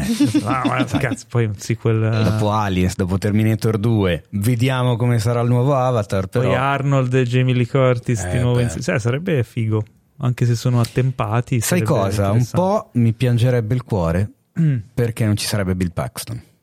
È vero. Sì. Che in True Lies fa quella parte che fu- è una delle sue migliori della carriera, secondo me. Quella e quella in Aliens. Sì, dai, ma scherzi. Cioè, che, che fa il fi- Non voglio spoilerare niente a chi non ha visto. Chi non ha visto True andate Allora, è un po' che non la Eh. diciamo questa cosa. Fatevi un favore, andatevi a recuperare True Lies. Uno dei Fantastico. film, secondo me, più sottovalutati di Cameron assieme a The Abyss. Assolutamente sì. Eh, perché poi è l'unica volta che si è cimentato in una commedia, fondamentalmente. E poi, tra l'altro, è, è sempre stato un po' sottovalutato, ah, nonostante lo passassero tipo due volte l'anno su Italia 1, Sì, capito? sì, beh. Cioè, una roba incredibile. Ma Poi lo spogliarello di Jamie Lee Curtis, ragazzi. Tu lo sai che. Attenzione, Cinefe questa sera, eh? Uh, pam, pam, pam. boom, boom, boom. Tu hai presente quando fa lo spogliarello che lui, che lui non sa che è lei, Esatto, lui in sì. penombra, eccetera. A un certo Bellissimo. punto lei si attacca al palo e cade. Sì. E vedi che lui sta per eh, alzarsi in piedi per aiutarla. E non era prevista quella No. cosa. Jamie Lee Ecco, Curtis è inciampata seriamente, e poi però si è ritirato subito su. E Schwarzenegger stava per aiutarla, e da dietro la, la macchina da presa gli hanno fatto tutti cenno: Stai lì, stai infatti- fermo, che va bene Fantastico. così. E infatti si vede che lui fa il gesto, Esatto. si blocca immediatamente. Lei è ancora a terra, lui si blocca immediatamente perché fa.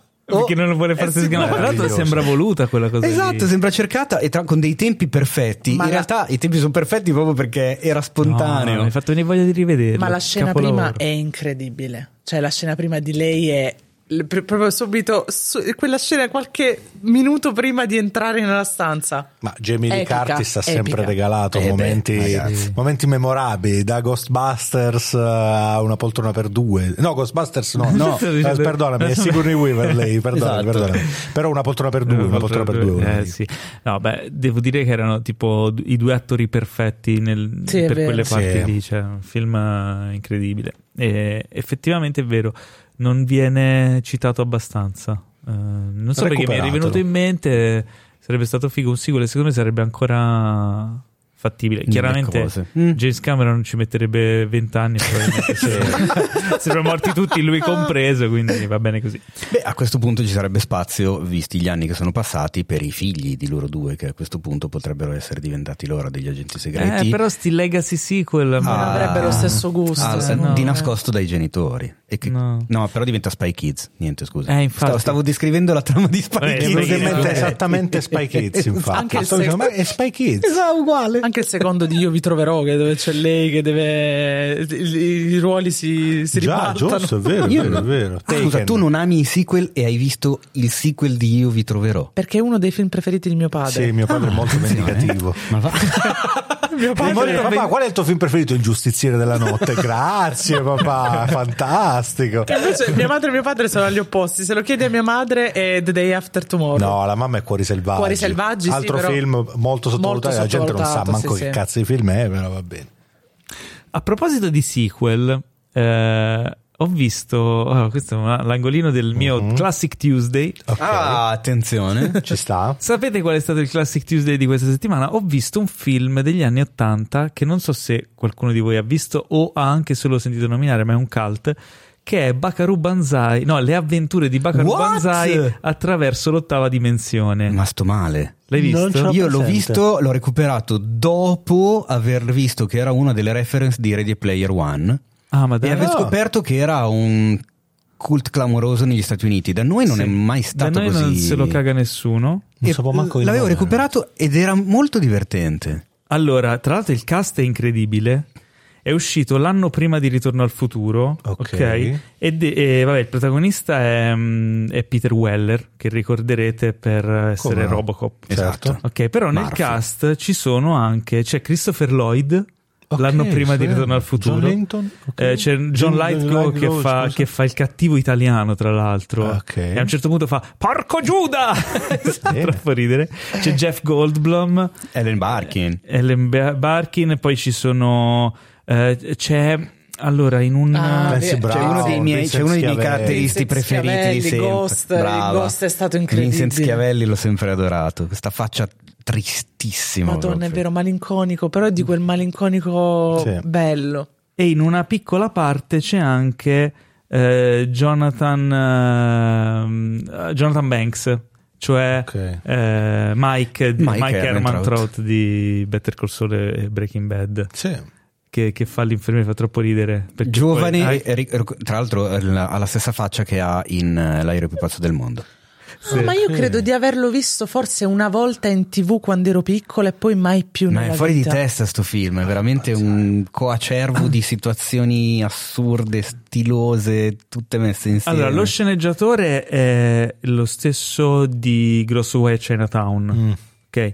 Però il film si vede che non è diretto da Carpenter, infatti è un po' farraginoso, i person- cioè non funziona benissimo, però ci credevano talmente tanto che finisce il film e lanciano già il sequel, tipo non perdetevi eh, Bakaru Banzai nello spa, non mi ricordo, cioè, c'è un Ok. titolo che, che- che- perché l'avevano costruito proprio per creare questo personaggio super figo che c'ha la sua è, è- è allo stesso tempo un, un neurochirurgo, una rockstar e un mega eroe de- de- del Classico sci-fi. 1985. Ora pretendo il sequel di questo film di Bakaru Banzai.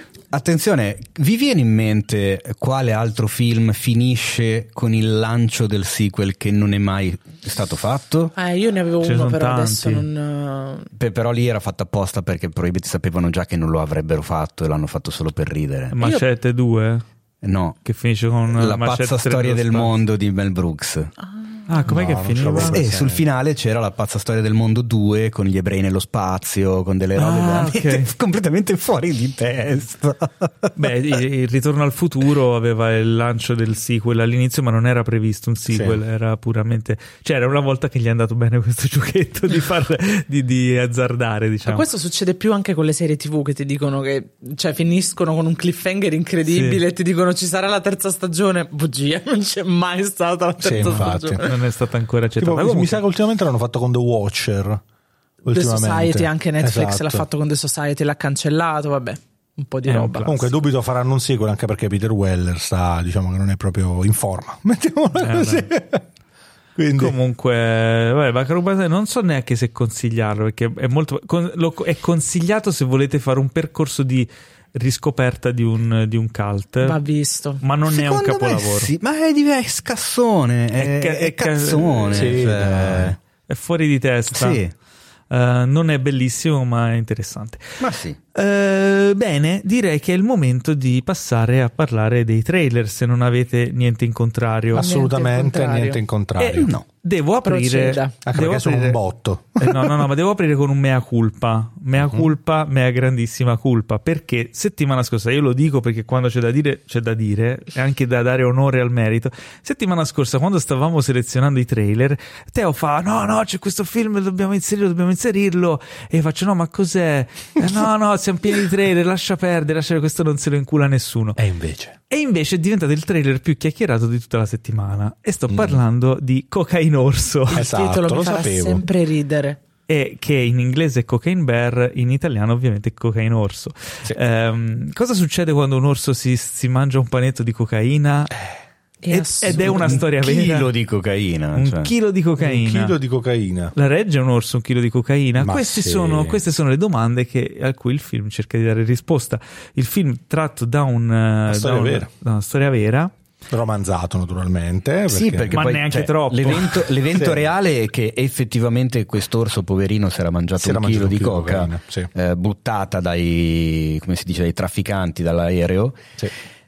Però non è successo niente di che, cioè hanno trovato un orso morto e hanno poi scoperto che era morto di overdose. Esattamente. Ah. Questa cosa però ha fatto nascere sul web varie leggende metropolitane su quello che aveva fatto l'orso eh, in barella. eh, Esatto. Che però non lo ha mai fatto. Insomma. Diciamo che hanno un pochettino romanzato, hanno creato questo splatter eh, comedy, non si riesce a capire bene dal trailer. E- Cioè il trailer è una, è una cazzarata, nel senso è proprio uno di quei film, mi, mi sembra scritto da Jonah Hill e tutta la sua banda, capito? Sì, è, è una regista- commedia. La, la regista, è Elizabeth Banks. Eh sì. che eh, secondo me ha veramente una comicità lei incredibile. Pazzesca. Cioè, è molto molto sottovalutata nel comico, ma lei ha una comicità assurda e Sì. dei tempi comici assurdi secondo me. Anche E lei Saturday Night Live, se non erro. Tutti, tutti i grandi sono usciti all'SNL. Secondo me è, un- è uno dei trailer eh, meglio gestiti Sì. che ho visto ultimamente. Perché Fa vedere un tanto, eh, però. fa vedere tanto, ma non costruisce la storia del, del Bravissimo. film. Ti fa vedere delle gag. Ti fa capire che è una commedia con un certo tipo di umorismo che a me fa è un tipo di umorismo che a me fa ridere Anche a me fa impazzire. Ti fa vedere i personaggi, ti fa vedere che c'è Ray Liotta, credo nella Sì, sua ultima l'ultimo film. Pensa a te. C'è Alden Eh, Ehrenreich Madonna. eh, che rivediamo dopo un bel po' che non si vedeva in un ruolo stranissimo. Sì. Eh, Io non lo vedevo C'è- da solo. Esatto, infatti sì. Però qua non è solo. quindi. Non è solo, Eh. non è solo, è con un orso fatto di cocaina. C'è O'Shea Jackson, che Ma è il- soprattutto- il figlio di Ice Cube. Che ma, ma soprattutto, vediamo ma se lo becchi. chi- chi c'è? soprattutto, aspetta. Io so. Ah, sì, c'è esatto. C'è C'è Isaiah Whitlock Jr., il nostro idolo. Ok, perché c'è anche Christopher Hivu, Hivu, non so come si pronunci, che è quello Ah, che fa sì, sì, il- Tormund il rosso, sì, eh, in Tormund. Game of Thrones. E c'è poi Jesse Tyler, Ferguson, che è, ah oddio, è uno dei due di Modern Family. Esatto. Non Cameron, Mitchell. Mitchell. Eh, C'è mi veniva anche, in mente. c'è anche Marco, Margo Martindale che è un'eterna spalla incredibile. E Che- mamma mia, che ricorderete in eh, Bojack Horseman. No, Ma anche, se non sbaglio, ha fatto anche The. Watcher lei ultimamente, no? Ah, Sì, sì, è vero, è uno dei due vicini, è vero. Esatto. Per quello dico, lei nasce come spalla, come attrice, diciamo, di contorno importante e per me lei è incredibile. No, il cast è, è e, poi c'è, e poi c'è un, un attore orso incredibile. Sì, Che che non quando- tu lo, sono sai, io. tu lo sai che è lo stesso orso di Revenant. Sì, è lo stesso, quindi- è versatilissimo. Eh beh, quando, quando è strafatto di cocaina è proprio credibile. È proprio, è proprio voi- hollywoodiano. Eh, secondo voi le hanno pagato tanto quanto hanno pagato gli altri attori oppure fanno come il... No, Polemica, eh, polemica io- sterile. Io ho sentito voci di corridoio che dice che l'abbiano pagato in cocaina. Ecco, probabile. Ah, sapevo. addirittura. È un problema Sì, sì. Hollywood, è un problema. problemino. E pensa che lui non usa controfigure. Cioè, No. eh, Serio? No, lo fa tutto da solo. Specialmente quando c'è da farsi di cocaina. Eh sì.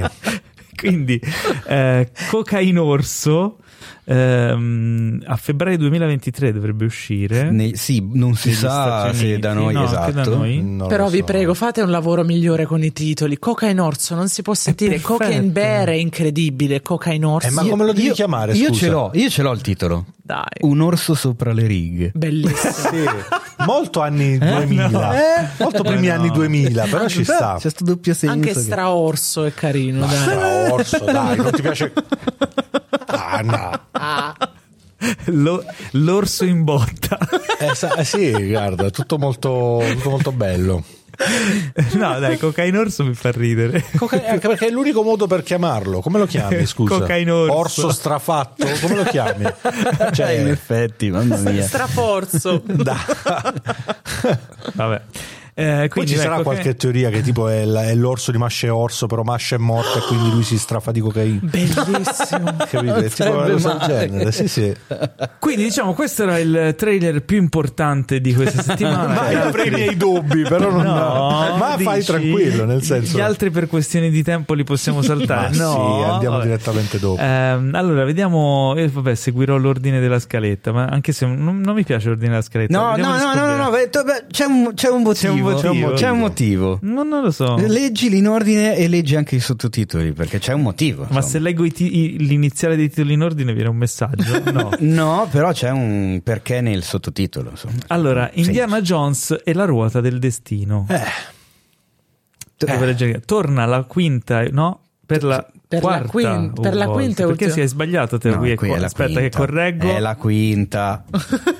hai hai corretto, vedo. Ho eh. corretto. Torna per la quarta e ultima volta l'archeologo più amato della storia del cinema dal, giu- Esatto. dal 30 giugno. Ok, Sì. non lo vedevamo da Indiana Jones e l'ultima crociata. Gran film. Gran film. Gran bel film. Bellissimo. Sei un, Con, sei, un, sei in completo in denial in questo momento. Assolutamente sì. Comunque posso dire una di cosa, esserlo. ne parlavo proprio con Anna l'altro giorno, Anna è interprete simultanea. Ah. In realtà Dial of Destiny ha più di un significato. Potrebbe sì, avere un più di un significato. Infatti, quando è uscito il trailer, non è uscito subito la versione in italiano e abbiamo iniziato a disquisire su come sarebbe stato il, eh, il titolo italiano. Poi in realtà è stata una di- disquisizione eh, tra me e me perché nessuno mi ha cagato. Ok. io, io avevo votato il quadrante del destino. Anche noi, anche noi. Oh, vedi? Perché la ruota del destino mi sembra che. Cioè, io quando leggo Indiana Jones la ruota del destino, vedo Indiana Jones e poi lo vedo che fa la Sì, ruota. esatto. Sì, io immagino Mike Buongiorno. Ma può essere capito? anche tipo la chiamata del destino, perché to dial è, è proprio Eh, no. un, un gesto No, che chiama, capito? chiamata non è. Beh, no, me, dico, però dial-. Dial, Dial- M for Murder, il film di Hitchcock che da noi è diventato il delitto Ma anche ma in inglese dial quando tu dici dial your mother, cioè Eh sì, aspetta, chiama chiama. Componi il Cioè, numero di tua componi, esatto. esatto. Componi, quindi. Eh, però eh, intende proprio chiamare, capito? Cioè, dial your mom no, significa proprio perché se fosse madre. Dialing of Destiny è diverso. No, capito? lo so, dico Eh. però Dial of Dial of Destiny, cioè, Destiny sarebbe- o è capito il quadrante Sì. o è ehm, Anche perché la ruota, veramente, Cioè, dopo la ruota del tempo, eh. la ruota del destino, tipo la questa ruota. ruota. Eh sì, è tipo una ruota di tipo un No, calendario Maya, una cosa, un dispositivo Ah, a ruote, capito? No, dico, Un può essere disco. tipo la ruota del rotary phone del, del- Esatto, sì, è sì. quello è. Quello è perché Eh. si chiama Dial. eh, Diciamo che era traducibile in molti modi. Ma quindi Sì. il titolo ufficiale in italiano è La ruota del destino? Sì. Ah, ok, ok, Sì. allora è perfetto. no. Eh, Che bello, vi ricordate i tempi quando in questo podcast si commentavano i trailer e non i titoli? È giusto. Dai, beh, andiamo al Vabbè, la trailer. seconda volta dopo Cocaine Orso stiamo... Vero, hai ragione. Però vedendo il trailer mi viene da dire solo una cosa. Allora, e, e naturalmente vedremo, non viene detto poi chissà quanto nel trailer, è un trailer che mi aspetto da un film come Indiana Jones, si vede molta azione, si vede un pelo di comicità, si vedono le classiche facce di Harrison Ford, si vede il cattivo, un gran cattivo che è Mad Mikkelsen, quindi voglio dire me coglioni. Uh, l'unica cosa che- di cui io ho paura Madonna. è che mh, secondo me noi vedremo molto molto Harrison Ford in CGI. Io spero di no. Io non lo so perché ci sono delle- dei flashback. Eh, allora, se vedessimo molto di Harrison Ford in eh, ringiovanito, non in Sì. CGI, ma ringiovanito, vuol dire che buona parte della storia sarà- sarebbe sviluppata su più piani temporali, no? Il che Sì. potrebbe essere anche una cosa interessante per, eh, per un film di Certo, Indiana Jones. quello sì. Ma, ma considerando che Phoebe ehm, Waller-Bridge. Waller-Bridge è la coprotagonista, Mhm. non penso che sia la co-sceneggiatrice tra e l'altro. con scene- quindi- sì, beh, ha rimaneggiato la sceneggiatura, eh, che interpreta appunto la nipote, la nipote, sì. Eh, non penso che poi sia così piccola la parte nel presente, cioè presente del film che sono gli anni 60, Lo 60 spero. 69, quindi boh, non, non- non credo, però a me non dispiacerebbe vedere un po' l'Indiana Jones vecchio fare le cose di Indiana Sì? Jones. Cioè vecchio nel senso giovane. Il, il- il giovane Di Indiana prima. Jones, eh, non ti so Ehm, dire sinceramente. Cioè, eh, ho, ho- ho come l'impressione che mh, non sarà proprio lui l'Indiana Jones attuale, diciamo, il vero protagonista di questo film. Mm, Non ne sono così sicuro anch'io. eh. No, mm, mm, perché non lo so, eh, non lo so, raga. C'ho sta paura infondata. Probabilmente dal trailer abbiamo visto tantissimo Indiana Jones giovane, tantissimo. In una scena da cavallo sembra che ha la testa No, che gira di è bella. 360 Quella gradi. non è bella. no, non è bella, quindi- infatti. Però, Però può essere. Mancano ancora un sacco di mesi, secondo me la Assolutamente. CGI è ancora proprio Ma può essere un non tornare, poi magari dico una cavolata, però mh, può essere che lui torna, cioè che lui arriva nel, nel presente, non che siamo noi a tornare nel passato. No, si vede, No, lui, si, vede, si vede lui che corre via dopo l'attentato a Kennedy. Ah, Sì. aspetta però. Sì, eh beh, no, E lui è molto giovane però, no. quando c'è l'attentato a Kennedy. No, ha i capelli trailer. bianchi. Sicuro? Sì, sì. Ok. No, è Io- giovane quando si vede con i nazisti, quindi... Ma quello sì, vabbè, quello sì. Non lo so, io ho solo paura appunto per questo, per questa trasformazione digitale di Harrison Ford che mi ha un attimo destabilizzata, però non vedo l'ora di vederlo perché io amo vedere gli attori, appunto come Harrison Ford, e comunque adesso è un attore senior, interpretare i vecchi ruoli che l'hanno portati alla gloria. Mi, Però mi lui è impazzire. famoso perché non, li vuole, non vuole tornare nei vecchi ruoli, Ma tipo quello che è ragione, successo con ragione. Solo, eccetera, eccetera. Secondo me, E anche con Blade Runner, cioè alla fine Ecco, li, ha- li ha rifatti tutti e tre? eh? Sì, sì, sì, Cioè, però tutti e dico- tre i ruoli che gli ha dato la- il successo inizio anni 80, fine 70, li ha rifatti tutti. Basta che Però anziano. sta mettendo un punto a ogni cosa comunque, eh. quindi questo forse potrebbe essere il punto di Harrison Ford. Beh, Indiana è molto probabile che... Eh, cacchio. Anche perché non vai a chiamare eh, il caro James Mangold eh, che ha fatto morire Wolverine per, per non far morire eh, Certo. Indiana Jones. Cioè me lo aspetto, non mi sorprenderebbe Esa- bravo, esatto, infatti volevo Anzi, dire quello. Anzi, secondo me, se questo è il capitolo conclusivo, se vedremo la fine di Indiana Jones, eh, James Mangold probabilmente è la persona perfetta per farlo, no? Ti dirò, secondo me non, non- non muore, ma ho come l'impressione che metta la frusta di lato per una, vol- una volta per tutte in favore di qualcun altro. Anche perché se morisse andrebbe a rendere non canonica la serie Le avventure del giovane Indiana Jones. Davvero? Eh sì, perché nella serie Le avventure del giovane Indiana Jones il narratore è lui ultra novantenne con la benda sull'occhio. è vero. Questo è interessante, vedi? questo è Quindi veramente interessante. questo film deciderà se quella serie è che, canonico, no? che è amata tantissimo da George Lucas e basta, è, eh, e che, che si ricorda probabilmente solo George Lucas e io ai giorni pari. Io non sapevo di questa cosa. infatti. Ah, benissimo Anna.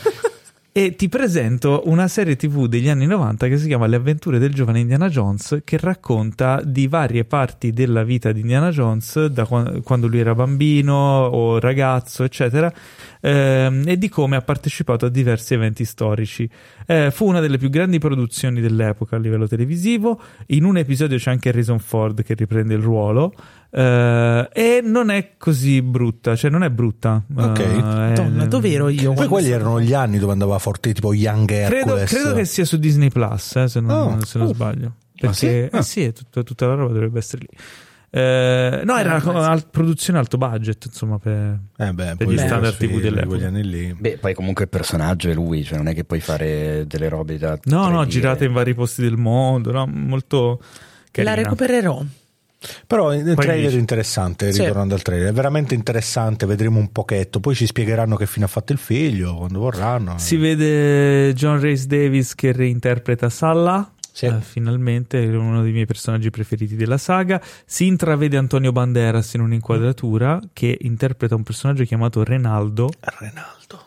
Eh, e, mm, Fissato sempre, ci sono sempre i tedeschi di mezzo, Mad Mikkelsen, eh, poi anche Boyd Holbrook che è americano, penso sia americano, americano, americano, che ci conosciamo, lo, lo conosciamo tutti quanti per aver Sì, fatto eh, Narcos, è diventato famoso per questo e ultimamente sta facendo tipo il villain di tutto.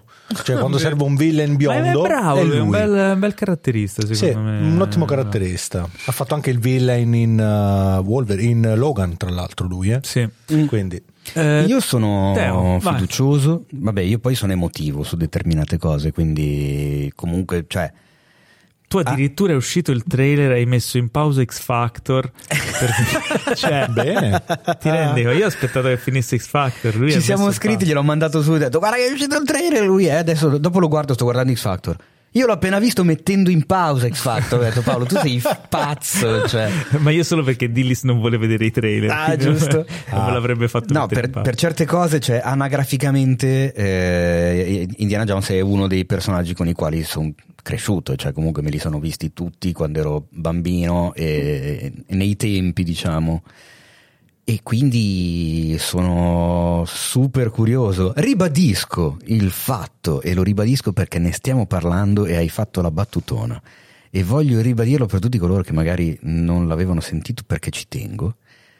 Quando li ho rivisti l'anno scorso, tutti e quattro, Ah, Tutti e tre vuoi dire? tutti e quattro, continuo a pensare che quello meno riuscito dei quattro sia il secondo e non il Ma quarto. non esiste proprio. E invece secondo me sì, è molto infantile il Tempio Maledetto. Non è Niente. vero. È bellissimo. Ma sono, non, non vedo l'ora, non vedo l'ora anche perché poi appunto Harrison Ford è Harrison Ford. Cioè, Ti dirò di è più. protagonista di tre dei film che amo di più nell'esistenza, Vero. eh, Blade Runner, eh, Guerre Stellari e Indiana Jones.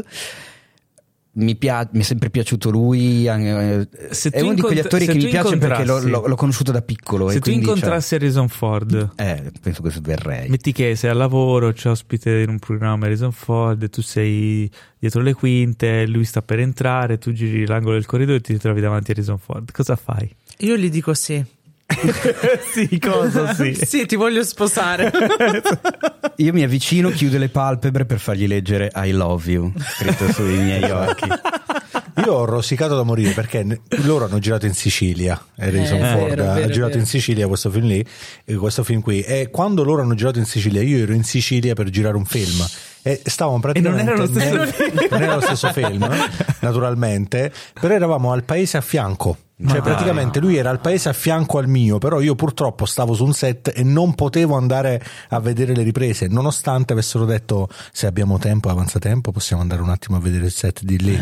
E io dissi, mi mandava... sì, sì, va bene, eh, sbrighiamoci. e poi alla fine dovevo tornare a Milano e non si è fatto più niente, però è stato fantastico. Piero mi mandava i messaggi, c'è Harrison Ford nel paese accanto al mio, sì, io non e ci poi posso tra andare. l'altro un ragazzo, che poi naturalmente la Sicilia è quella lì, un ragazzo che faceva la comparsa nel film che stavo facendo io, faceva il giorno dopo e il giorno prima, aveva fatto la comparsa nel film di, Harrison, di Indiana Jones e quindi face, mi, non mi poteva dire un cazzarola perché avevamo firmato l'NDA e quindi non poteva dirmi eh certo. niente, però lui diceva oh, guarda siamo vestiti così, quindi immagina il periodo storico, eccetera, eccetera. Io stavo là che volevo tipo Oddio, adesso vengo con te. Ma non Tra potevo. l'altro, io so da delle indiscrezioni che c'è un qualcosa che non è stato montato mm. nel trailer, Una, un periodo storico ben preciso.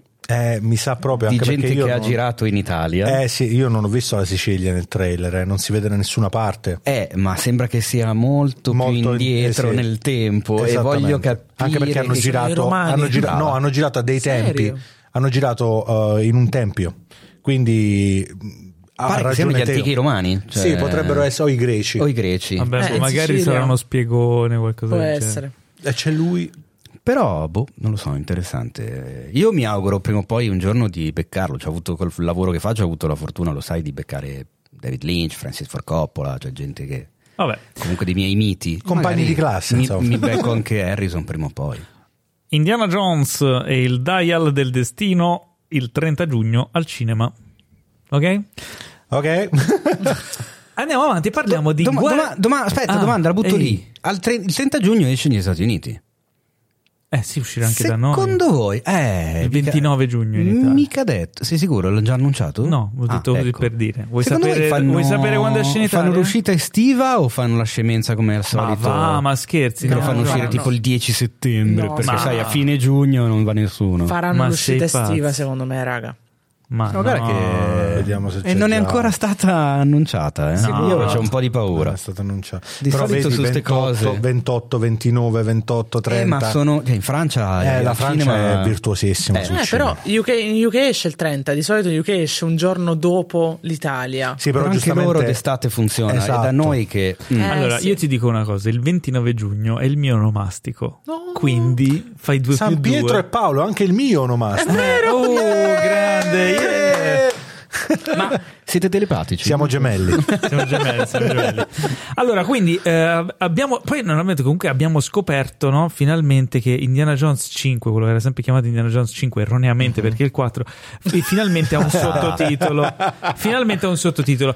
Eh, un altro film di cui finalmente abbiamo scoperto il sottotitolo è Guardiani della Galassia, Eh, che si sì. chiamerà Vol 3, l'ultimo. Questo nome uscirà. Inspe- inaspettato. Questo Vol 3 io non ho capito neanche cosa vuol dire Vol 3. cosa vuol dire no può essere che, Ah, può essere sì, che è vole con la E al contrario Sì. Ah, e Vole hanno usato il 3 Capito? al posto Eh. della E per fare Come chi- Joker, È una Perché è il terzo film, quindi come ok. Seven Esatto, una no? È come. Joker, il fratello di Ciccio Gamer, che usa Joker 3R, capito? È una Come scelta Power. come Power. Come Power, sì, sì. Quindi Guardiani della Galassia Vole eh, tornano per la terza e ultima volta. Ultima, eh, non si sa, dai.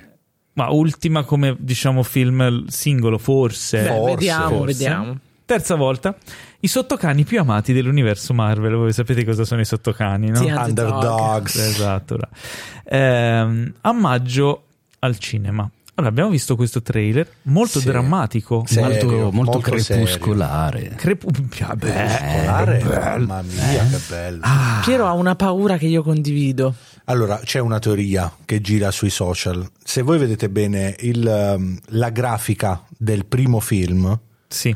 La- la- attorno alla scritta Guardiani della Galassia e poi il Vol 1, la, la- Quindi il voli, Paolo. il voli, Il voli, eh, Se non erro, non penso di sbagliarmi, aveva un colore che andava a somigliare molto col colore di Groot, Mm. Che era il fulcro del film. che è quello che muore a fine film, Muore, praticamente. rinasce. Muore, rinasce. Il secondo film, Eh sì. il Vol è rosso. Ok. Quindi- E il sappiamo tutti Che quanti Volz. Sì, Volz. esatto. Volz. sappiamo tutti quanti che cosa succede alla fine non voglio spoilerarlo magari mutami non lo so ve lo dico No, così non lo dire.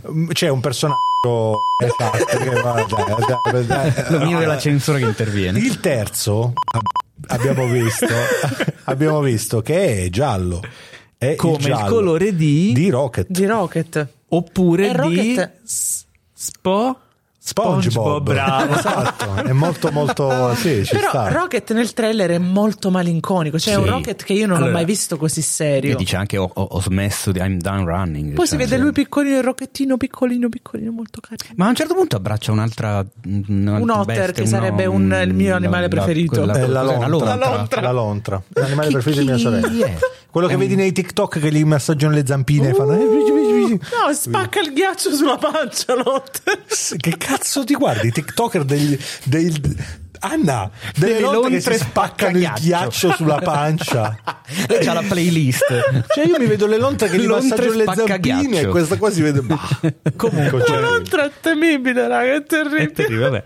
Eh, il, eh, il tema del film che sia, che sia Rocket e le origini di Rocket è stato annunciato da James. Gunn da tempo, quindi è incentrato intorno alla storia di Mm. Rocket. Ci sta il film, il trailer lo, Molto serio, eh, però. sì, insomma, lo, lo- lo mostra bene. Rocket è al centro del film e mi piace anche che Rocket, Rocket, secondo me, è uno dei personaggi più belli Assolutamente sì. perché ha questa cosa di que- questa, diciamo, ehm, ha questa corazza caratteriale di duro, di cose, quando poi lo vedi che invece è il più sensibile di tutti, no? Sì. E quindi secondo me è un bellissimo personaggio e, ci- e sarà divertente. E soprattutto una cosa carina nel film che si vede per la prima volta Rocket che chiama eh, Star-Lord lo chiama Pete. P, Mm, sì. È vero. Quindi ti fa capire che sono effettivamente diventati una famiglia perché sono passati tanti anni insieme, Sì. sono cambiate le relazioni e i rapporti tra di loro e, e si vede anche dei momenti molto drammatici, cioè accenni di, di momenti molto drammatici. Ha un peso completamente diverso rispetto all'Holiday Special appena uscito, che Sì.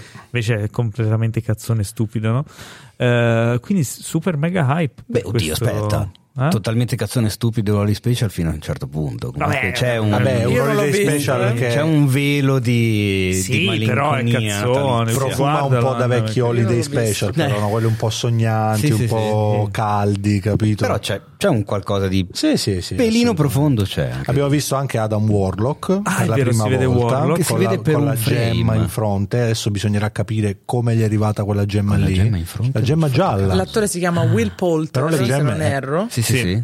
sì. E poi è, è, sempre più esattamente Però si è è gonfiato. è diventato proprio. un figo Sì. spaventoso. Se l'avete visto in Midsommar, per dire, Sì, sembra, sembra suo sì. fratello gnocco. Adesso. Però per dire, una lui roba è, assurda. Lui è 60 uno di, lui è uno di quegli Cioè, attori ma scusa. totalmente sottovalutati finché non ha cambiato il suo aspetto. No, ma è sempre È- stato Vabbè, ha bravo. sempre lavorato, sì, dai. sì, no, ha sempre lavorato indubbiamente, però dico è stato sottovalutato.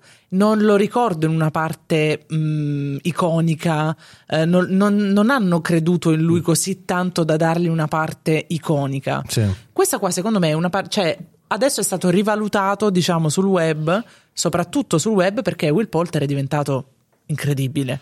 Ah, ok, un'altra cosa vorrei dire, eh, praticamente già da quello che abbiamo visto noi adesso, quello che sto dicendo tipo eh, Adam Warlock che nasce per, che è nato, diciamo, già si vedeva però in una scena post credit del 2 Mhm. che c'era questo bozzolo dorato che si presumeva fosse il bozzolo di Adam Warlock, Beh, lo eccetera, dicevano eccetera. anche. Sì, esattamente. Eh, quello che mh, bisogna capire, secondo me adesso, io sono- non, non sono un appassionato, ma di solito riguardo tutte queste cose qui, bisogna guardare alcune serie che sono uscite dalla Marvel per capire ancora meglio quello che sta succedendo nell'universo, perché qui abbiamo per l'ennesima volta la conferma che si sta andando verso un altro Avenger, perché ci stanno dei villain importanti che formeranno la saga di Kang. Eh, io Mm. Scusami Dimmi. se ti interrompo, quello che volevo dire, che volevo chiedervi, il, il paesaggio dell'inizio del trailer, quando loro scendono e- e- ad incontrare tutti gli abitanti, non vi sembra lo stesso villaggio di WandaVision? Mm, non ci ho fatto caso. A me no, non sinceramente. penso. No, sembra classica suburbia statunitense, con le villette uguale. tutte uguali. Ma sì, penso sia uguale. uno stereotipo. Mm. non- Sì, non va bene, una. In- oltre che WandaVision, che poi WandaVision abbiamo capito vedendo poi Doctor Strange perché andava Certo. vista WandaVision. Bellissimo, secondo Io, me. secondo, se posso dare un consiglio a chi vorrà vedere poi Guardiani della Galassia 3, eh, secondo me quella serie da vedere e in generale la serie da vedere per capire tutto quello che sta succedendo e non prendere sotto gamba tutti gli altri film è Loki. Sì. Va vista assolutamente la serie di Loki perché è stata presa forse leggermente sotto gamba come serie, ma è l'unica serie che spiega effettivamente tutto quello che sta succedendo poi e quindi vi fa vedere anche tutti Sì, i è vari un po' propedeutica effettivamente. Sì, va vista per forza per capire determinate cose. Nel trailer si vede anche eh, l'alto evoluzionario, che dovrebbe Esatto. essere il padre di Rocket, interpretato da Chukwudi Iwuji, che si è Sì. già visto anche nella serie di mm, Peacemaker, che qua ancora non è arrivata, non si sa come mai. Incredibile. Ehm, Sempre di James Gunn, tra l'altro. Sì. E però devo dire che l'interpretazione che più mi ha emozionato in questo trailer che è incredibile è quella di Vin Diesel, cioè eccezionale. Sì. Tra l'altro io lo so, lo so imitare, lo so imitare. Vai. Sì, è, più o meno- è un po' più Eh? infernale, però sì, ci sta. Nel senso, Vabbè. ci E, e comunque fisicamente è simile a Vin Diesel adesso Groot. Praticamente. Eh, sì, sì, che- Altra cosa da, cine, da fumettaro del cacchio è che finalmente hanno le divise del fumetto. Ah, è vero, è vero, lo volevo dire. Ah, quelle colorate? Sì, quelle con la fiamma quelle al centro col, del petto. col quadrato con la, il simbolo sorta al di centro. fiamma, Quelli una sorta proprio di- nel primo, Pensavo primi frame. parlassi dei Teletubbies Io quando mi aspetto-. Eh, invece quando sono tutti colorati, secondo voi, che, che I citazione è? Teletubbies. Secondo me pure. James Gunn si è divertito un po'. Teletubbies. Teletubbies. Anzi, Teletubbies. Però sarebbe inspiegabile, sarebbe inspiegabile perché comunque Star Lord è stato Cosa rapito negli anni infatti? 80, quindi non li ha mai visti i Teletubbies. Secondo me Eh, non lo più... sappiamo. Di che anno sono i Teletubbies? Eh, primi anni 90 può Ah, essere. ok. E secondo me è più il fatto tipo di Voltron, no? di, di tutti i ca- i cartoni dei robot che avevano i personaggi Anche ognuno di un sì. colore diverso. Oppure può essere la, la citazione Le gemme del, del destino che sono tutte diverse. Si chiamavano le gemme Gemme del destino. dell'infinito. sì. Dell'infinito. Eh, Adesso ho in testa Secondo la me- ruota del destino. Allora, io se, se devo scommettere dico Voltron, perché secondo me Voltron è più nelle corde di Peter Quill. Però mi stupisce il fatto che siate tutti videogiocatori tranne me, io sono l'unico a cui è venuto in mente un videogioco. Among Us. videogioco? Esatto. Among Us. Ah, anche sì, è vero, anche Among Us. I colori non sono mica quelli. Sì. Io non Più credo o di meno sì, il giocato. problema Eh, però è che sempre cioè, non, non Cioè, si non collega, un non si collega nesso. capito? Mm. Non, riesco, non lo so, sinceramente. Tanta roba, non- anche i non ho Power idea. Rangers avevano I tutti Power colori Rangers, diversi. forse è meglio. Boh. Ma andiamo avanti perché se no Sì. non ne usciremo mai più da questa lista infinita Esatto, spero che mettano una. Chiudo qui. Spero di vedere la maschera di Star Lord vera, quella con la corona Vedremo. in fronte. Lo spero vivamente perché questa Beh, maschera sì, ok. Se hanno messo eh, la divisa potrebbero anche esatto, andare esatto. totalmente in, uh, Eh. in sync con il fumetto. Ultimissima cosa, forse potrebbe essere l'ultimo perché sappiamo tutti quanti che James Gunn è diventato tipo general manager della DC. Il general manager mi. Capito? È diventato il Chris McMahon sta- della eh, DC. cioè, tipo, hanno visto, hanno visto che la DC non faceva un euro e, fa- e tutti i prodotti che facevano erano veramente pietosi e hanno chiamato l'unico che è Beh, non, non sarà secondo me l'ultima volta che vediamo i Guardiani, ma Vedremo. forse, Forse di l'ultimo James Gunn, film sì. dedicato, magari. boh. Eh, mentre sono molto eh, incuriosito Mm. mm, da- dal nuovo Transformers Rise of the Beasts. Eh, perché? Ora, quando, quando è uscito il trailer, ho detto Teo, guardalo con attenzione e tienilo d'occhio perché ho un presentimento. E ti ricordi che quando io ho i presentimenti. Eh, Però no, no, non stai leggendo. Leggo il sottotitolo che mi ha scritto Teo. Tornano per l'ennesima volta i robottoni più noiosi della storia del cinema. Questa volta No, forse c'era, senza cioè, noia. scusa, eh, c'era un, tu hai messo Cocaine Horse all'inizio, ma in realtà avremmo dovuto partire dopo. E Con quindi torna per la quinta e ultima volta l'archeologo, tornano per la terza volta i sottocani, tornano per l'ennesima volta i robottoni. Cioè, hai capito? Era Ah, tutto un Sì, ma lo gioco coglievi gioco. solo tu leggendo la scaletta. Eh, vabbè, niente. Perché- Infatti, per quello che l'ho esplicitato. Ah, perché dico teniamo d'occhio questo Transformers? Perché finalmente si è tolto dalle balle eh, Michael Bay.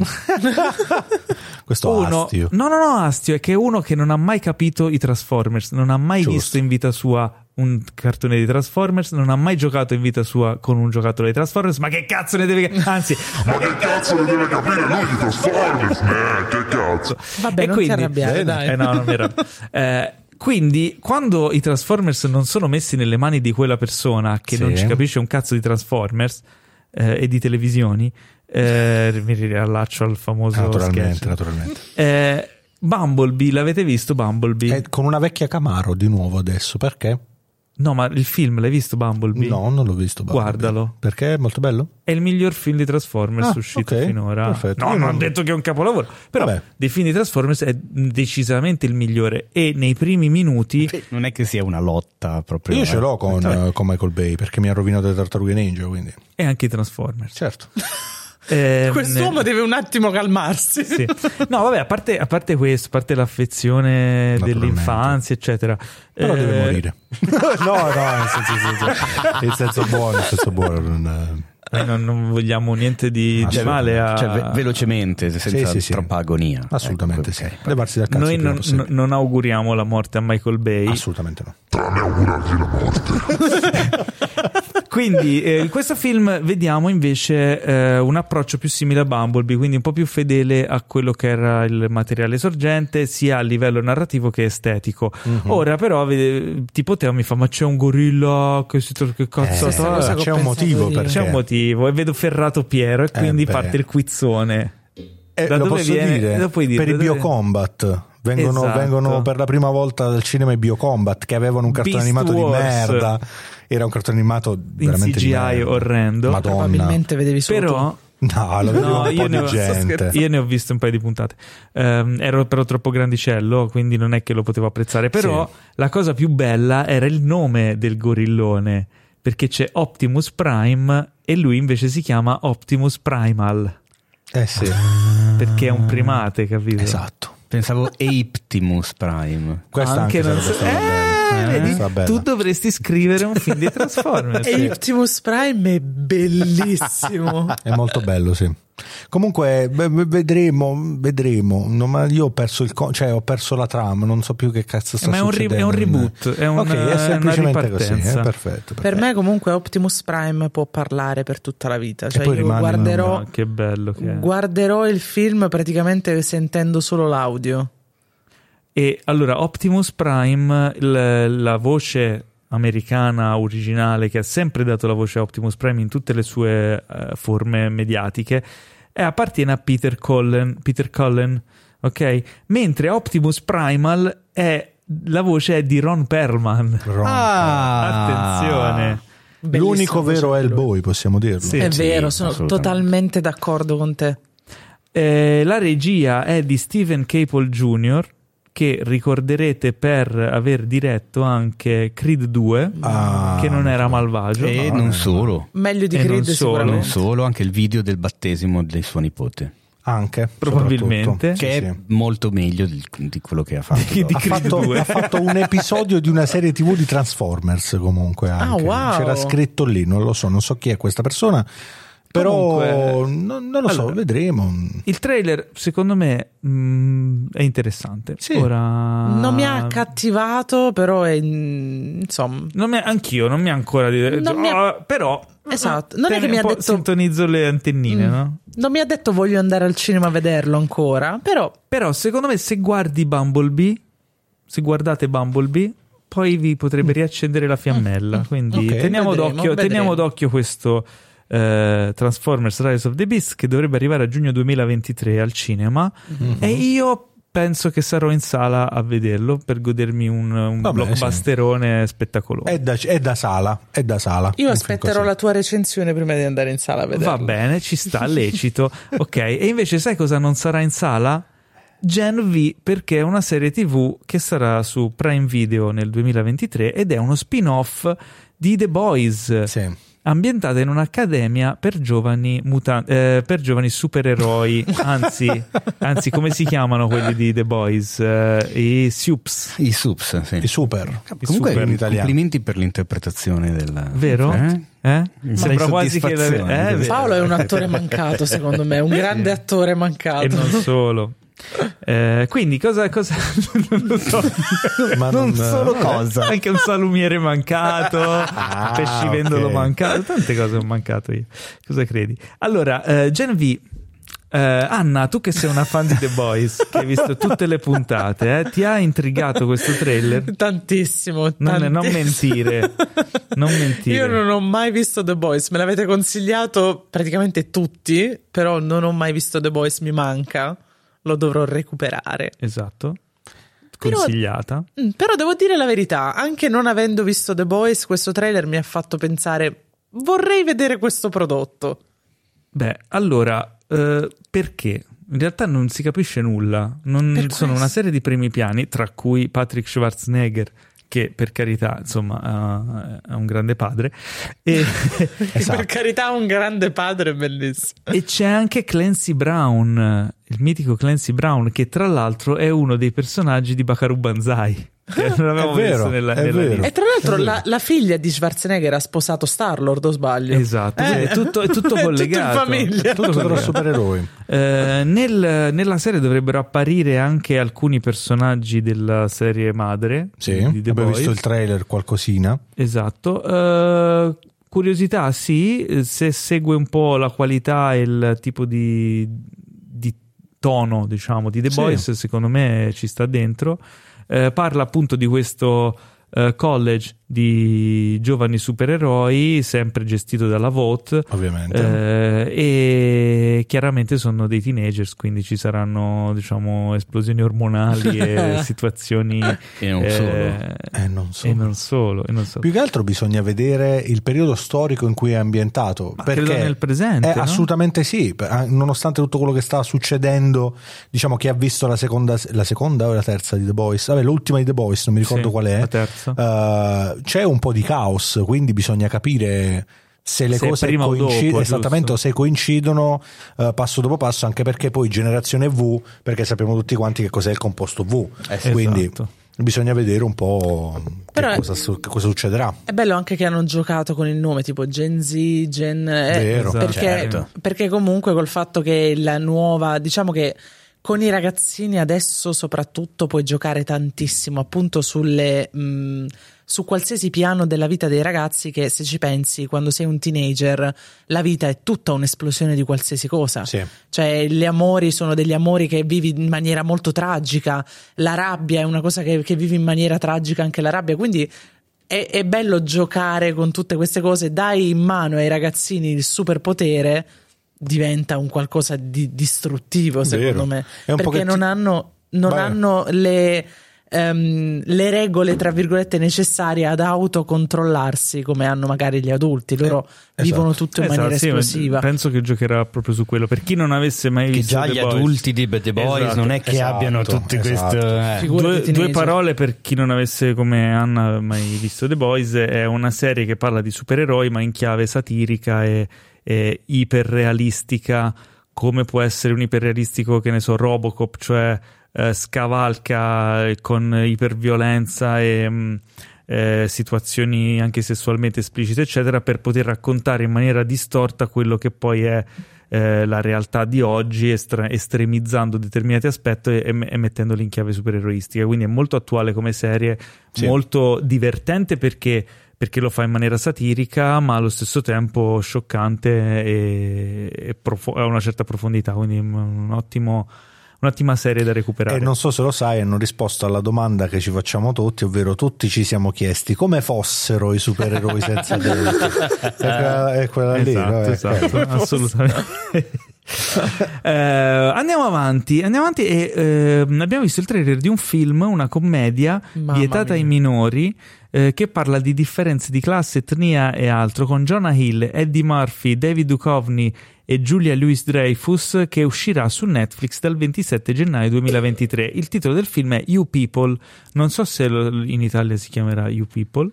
Ehm, ma vado a cercare. Non lo so anche perché come puoi trasformarlo in italiano? Voi gente? Que- la vostra razza. No, vo- voi gente. O la vostra gente. o- Voi Eh, altri. però Voi altri anche, sì. Eh, ma n- Voi altri, forse nel parlato altri. quando cioè nel senso quando i razzisti si rivolgono a quelli di colore li chiamano voi altri Eh, lo so. Mm, no Sì, lo so. perché you people in realtà è proprio quel riferimento Esatto. lì Però anche, anche dire voi è una classificazione È una- di ah, razza, sì, secondo quello me. sì, Perché tu, eh, quando parli con una persona che è un essere umano, tu dici noi. Certo. Quando dici voi, Già già, stai lo classifichi in una maniera una io sono diversa da te, esatto. capito? Mm. Quindi già magari voi non si potrà chiamare perché so, O la per vostra motivi. gente. Ehm, sì, però in, in- in italiano tu dici più voi, Sì. perché la tua razza non lo dici. ah ce l'ho magari la chiamano carichi residuali Perché? Però volevo lasciare questa- questo attimo di gelo niente era un riferimento alla becera attualità governativa Ah, ok. che di recente ha definito in questo modo le persone che stanno sulle barche in mezzo al Mediterraneo a morire. Ah, giusto, ci sta. Era, era, una- era Anzi, un'ottima. ci metterò questo. Ecco, esatto. Sì, perché non, ti- non è entrata subito No, questa no. cosa. Eh, nel trailer si vede una situazione in cui Jonah Hill, il personaggio interpretato da Jonah Hill, si trova a chiedere, cioè a fare un, una- un pranzo insieme ai genitori della sua futura moglie, che sono Eddie Murphy e Nia Long, Eh, e quindi cerca di ingraziarseli un po', facendo vedere che lui comunque è aperto a una relazione interrazziale, eh, Sì. facendo, inanellando una serie di gaff e di... Andando in panico. Sì, andando- beh, esilarante con Eddie Murphy in pallissima che, che lo mette proprio sulle All'angolo. spine per ogni, ogni Un Eddie Murphy dice. poco sorridente, mettiamola. Ma così. Sì. avete notato infatti che Eddie Murphy, pur essendo un attore prettamente comico, nella vita ha fatto tanto tanto comico, da serio è molto... mm, come posso dire? È credibile, ma mette anche un po' in soggezione. Non, non ti so spiegare. Come è detto un po' Paolo, è un in pa- palla, perfettamente in palla. Sì, è sì, proprio ma il fa personaggio. paura, fa paura, cioè se- si comporta proprio come il padre di una ragazza ehm, il cui fidanzato è un cretino, diciamo. Esattamente. Semplicemente con questa sequenza di, di dialogo il film mi ha conquistato, c'è il trailer. Eh, il 27 gennaio sarò lì col telecomando in mano a vederlo su Netflix. Idem. Sì, sì. Il- Azzarderei un monolocation? No, non già credo. si vede che non è un monolocation. Secondo me è un monolocation. No, non penso. Mm, Non penso neanche io, penso che ci saranno molte scene lunghe nella stessa location, sì, perché secondo me si baserà tutto prettamente sul dialogo brillante, però non credo che sarà un monolocation.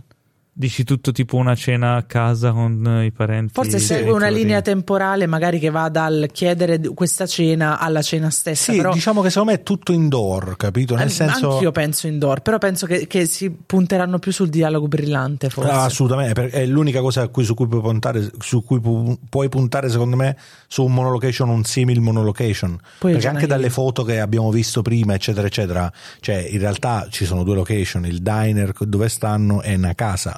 Quindi Poi io non vedo l'ora di vedere la coppia di David Duchovny e Giulia Louis Madonna. Assolutamente. Eh, perché che credo siano i genitori di Jonah Hill nel- nella storia. Penso ma, cioè, anch'io. no, guarda, non vedo l'ora di vedere sto film. Sì, anch'io. Cioè, è venduto subito You People. Sì. Eh, scusami un attimo, la, la casa mh, di produzione qual era? Eh, allora esce su Netflix. eh, ora mi stai facendo una domanda. Vai giù, vai giù, giù, giù, No, giù, perché giù, lui giù, adesso giù, sta giù, lanciando giù, la sua, cioè giù, lui ha, la giù. sua casa di produzione Jonah Hill. Quindi Eh, Ma penso che ehm, non credo che comunque, cioè, non, non sono Non lo so. sicura del fatto che l'abbiano. Sì, ma non c'è scritto, ragazzi. Non, eh, vedi Non giù, lo giù, so, non lo ok. so. eh, Aziende produttrici, King Clubbing Society, Michelle credo della. Netflix. de- no. de- de- penso quella di Jonah Hill. No, è la Strong Baby, quindi non c'entra lui. No? No, non c'entra lui, però è, sce- è sceneggiatore. Vabbè. Beh, Jonah Hill, infatti, per quello ti stavo dicendo, cioè, Jonah Hill è- è famoso secondo me per questi dialoghi lunghi e brillanti che, che, fa, basa tutto sul dialogo, anche perché lui è tecnicamente monoespressione quando recita sì. e ti fa ridere proprio per questo, perché ti dà delle battute incredibilmente esilaranti con una serietà incredibile che ti fa ridere il, il, connubio di tutto questo Esattamente. è incredibile. E sai chi vi, altro vi, ah, stavo eh. dicendo, non vi ricordate il momento di un... avete visto tutti Tropic Thunder? Certo. Sì. C'è un momento in cui viene fuori la questione dello You People, uh, se vi ricordate, sì. perché c'è il personaggio di Robert Downey Jr. Ah, che sì. fa l'attore, quello che vive il personaggio e quindi per quel film doveva interpretare uno di colore, lui era diventato uno di colore. In realtà no? era australiano esatto, ed era talmente tanto nella parte che a un certo punto, non mi ricordo a chi si rivolge, se a Ben Stiller o a Jack Black, uno degli altri protagonisti, perché aveva detto, ah, eh, come rompete il cazzo, uh, you people. E Robert Downey Jr. lo guarda male e gli dice, what do you mean with you people? e a quel punto l'altro attore veramente di colore lo guarda e fa, no, what do you mean with you people? Esattamente. Io credo che solo in America adesso possono fare una cosa del genere, eh, perché eh, sì. purtroppo io penso che nel cinema non sempre il uh, politicamente corretto, tra virgolette, deve, va di pari passo con la comicità, con il... Secondo me con il, con il, troppo politicamente corretto si perde un po' quella che è non solo la comicità, ma il messaggio giusto da mandare. Perché che Cozzalone, secondo me, è così quotato, ma così criticato anche? Perché si permette di dire eh, in chiave comica delle cose serie e di mandare dei, dei messaggi seri ri, ehm, rispecchiando e interpretando l'italiano medio, becero, ignorante, voglio dire. Quindi l'America è ancora molti, molti, molti passi avanti, secondo me. Sì. Su questo punto di vista, tu guarda l'ultimo di Zalone, Tolo Tolo, che andava sì. proprio a criticare fondamentalmente quelli che erano i suoi più grandi fan sì. che non l'hanno capito all'inizio. No. E questa sì, è una cosa è incredibile. È stato un cortocircuito assurdo su quel film. Lui prende in giro l'ignoranza, diventando in primis lui stesso un, una persona estremamente ignorante in tutti i film che, che interpreta. Beh, eh, e sai chi è estremamente ecco. ignorante? ti colleghi benissimo. Madonna Paolo, come ti colleghi tu? Un clicker. Beh, questa sì, questa hai ragione, hai perfettamente ragione. Guarda. Che cos'è un clicker? Beh, è uno, dei, è uno dei simpatici personaggi di una commedia road movie um, seriale che uscirà su HBO che si intitola The Last of Us. Mamma. Eh, Joel e Ellie, una simpatica e scapestrata coppia coppia si ritrova ad attraversare eh, un'America. Eh? Ci vuole la musichina. Vai. Esatto. Joel e Nelly, una simpatica e scapestrata coppia, si ritrova ad attraversare l'America per compiere una, una missione importantissima per la salvezza dell'umanità. Eh, circostanze brutali e spietati omicidi in un viaggio attraverso lande desolate e mostri sempre più assetati di sangue. Bellissimo, bellissimo. The Last of Us, eh, finalmente l'attesissima serie HBO. tratta dal, dal, videogioco HBO Original, quindi una serie doc, sì. ehm, ha visto pubblicare un trailer un po' più esteso che ci, ci fa vedere un po' di cosine in più dei personaggi, finalmente. finalmente. Eh, e devo dire che inizio ad apprezzare Pedro Pascal e Bella Ramsey nei ruoli di Joel e Ellie. Eh, inizio proprio a iniziano a sparire i volti dei personaggi dei videogame sì. e, e, radicarsi loro, quindi vuol dire che la cosa funziona. Io ho amato tutto di questo trailer. Oh, dai, dimmi qualcosa, fammi sapere cosa ne pensi di questo trailer. Tu Io che hai giocato tutto. il gioco. Ma anche secondo me, anche chi non ha giocato il gioco, ti viene un hype allucinante a guardare questo film, soprattutto per chi è amante del genere. Cioè, sì. loro due vivono quello che è il sogno, tra virgolette, e l'incubo, sempre as- associando a tutto, a tutto, che è quello del, del, degli amanti del genere zombie, che però zombie non è, il mostro che esce dal... cioè è, è geniale. Per chi ha giocato il gioco, secondo me non dico che è perfetta l'ambientazione e le inquadrature, ma quasi. Beh, più o meno sì, è più o meno la stessa cosa. Cioè, hanno giocato veramente molto bene con, uh, con, le location, assolutamente. Ma secondo me hanno giocato anche bene con la car- car- ah, è tardi, ragazzi. Non ho bevuto abbastanza. Con la caratterizzazione dei personaggi. Mm. Perché sono, um, sono, veramente molto simili al videogioco, almeno da quanto si vede qui fino adesso, cioè praticamente fino a pochissimi giorni fa avevamo visto solo una foto, si può dire. Poche, ma, poche, poche immagini teaser. Però effettivamente sembra che siano andati all in. Cioè sì. non si sono risparmiati su questa serie, ci stanno puntando tantissimo perché è una property molto molto amata che ha un valore anche artistico molto. elevato e che insomma i fan eh, la amano e chi non ha giocato al gioco ne ha sentito parlare sicuramente, quindi eh, ha, ha, una fama che attirerà la curiosità di molti. Ha attirato anche un po' di critiche, eh? ha attirato un po' di critiche per quanto riguarda più che altro Bella, Bella, Bella Ramsey che non è proprio simile alla Ellie del videogame. Sì, sì, è quello che dicevo prima, sono critiche estetiche lecite, per lecite. carità, perché quando hai giocato, io ho giocato al gioco, ho giocato al 2 più che altro, l'1 ci okay. ho giocato poco, però ho giocato un po' anche all'1. Eh, e chiaramente quando ci giochi a un gioco tu crei questo legame con i personaggi essendo interattivo che è molto forte. Quindi certo. eh, chiaramente ti si radica nel, nell'immaginario quell'immagine lì di quei personaggi fatti in quel modo lì che poi cioè, specialmente nel 2 ma anche nell'1 sono molto realistici. Sì. poi tra l'altro è uscito il remake dell'1 sì, remake, me lo devo prendere. Sì, rimasterizzato con grafica fighissima eccetera. Quindi eh, ci sta che poi vedi un attore diverso e lì per lì rimani spaesato, fa, sì. non ci assomiglia neanche lontanamente, però secondo me questo trailer qui eh, te li fa prendere vita e allora inizi a capire, Ma ah, ok. Secondo me è un po' come quando leggi un libro che ti prende tantissimo, nella tua testa tu conosci un personaggio e ti affezioni a un personaggio sempre descritto dall'autore ma che comunque crea il tuo cervello e quindi nel momento in cui vai a vedere al cinema il film preso dal libro ti, la prima cosa che ti viene da fare è quella di criticare i protagonisti. Sì, perché sì. tu hai un'idea specifica nella tua testa.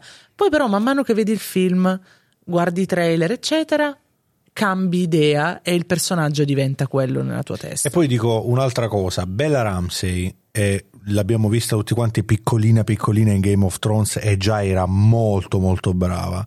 Io preferisco dieci volte di più un'attrice brava e non somigliante che un'attrice somigliante non brava. Assolutamente. D'accordissimo. Cioè, non, lei è, è non è il tale quale show e Bravissimo. non è il concorso dei sosi. Non è un quindi... cosplayer, capito? Eh, esatto. è, è, un'attrice, deve fare l'attrice anche Pedro Pascal, per quanto un po' più somigliante ma al personaggio, ma neanche tanto.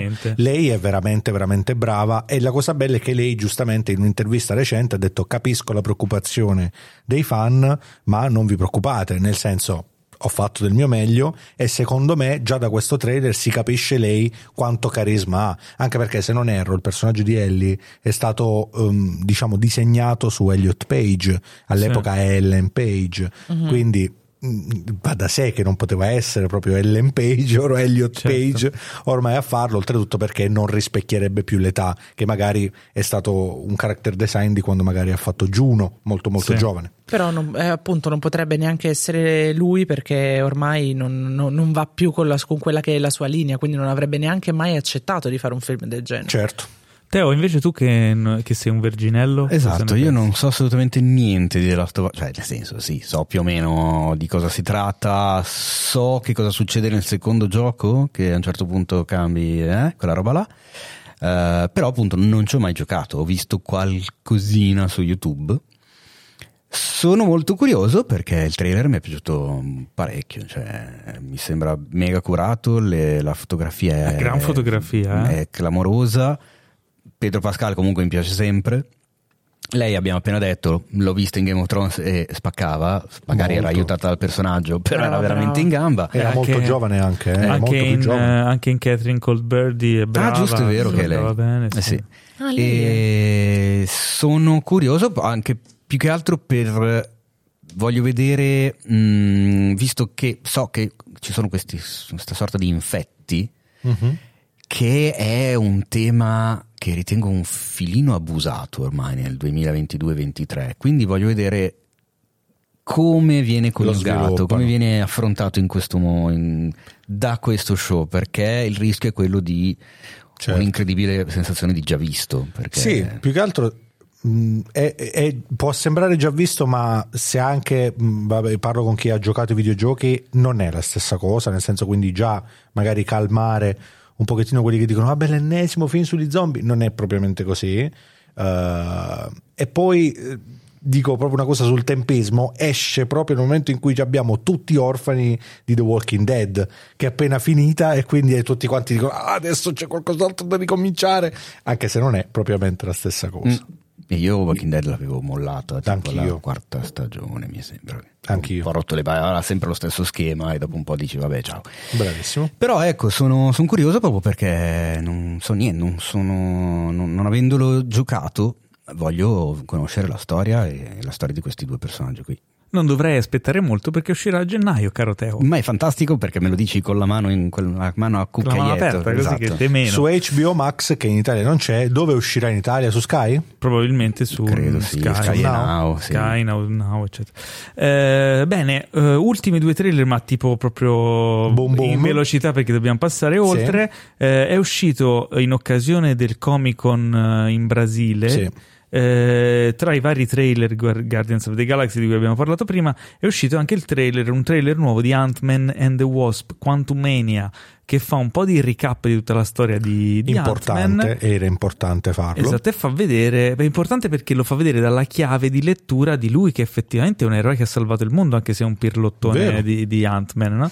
eh, e quindi eh, mette le basi un po' anche sulle, per le, mostrare le immagini nuove ehm, su questo episodio che a quanto, quanto, dicevi tu anche prima potrebbe essere il primo effettivo tassello sì. eh, per i nuovi Avengers. Lo no? sarà quasi sicuramente. Sì, sarà anche perché vediamo il personaggio di Kang. di Kang che addirittura è nella locandina del film, insomma il grande cattivo di questa nuova fase Marvel. Esatto. Eh, tra l'altro voci di corridoio dicono che in, eh, in, Marvel non siano molto contenti dell'andamento di questa fase 4, che effettivamente ha un po' deluso i fan. Sì. E che cercheranno di puntare più sulla qualità andando avanti che sulla quantità. Come abbiamo visto, cioè questa fase è stata ricca di mille titoli tra Troppe Disney serie. Plus e, e, e, cinema, non sempre di qualità eccelsa. Quindi si spera che ci sia un po' un cambio di rotta. Chiaramente i, per i, i prodotti già in produzione quelli sono e quelli rimangono. Però questo, questo Ant-Man and the Wasp Quantumania sembra molto carico, nel senso... Sì. No? Ma perché secondo me non è stato spremuto come, sanno, come sono stati spremuti gli altri eroi Marvel. Cioè... Sì.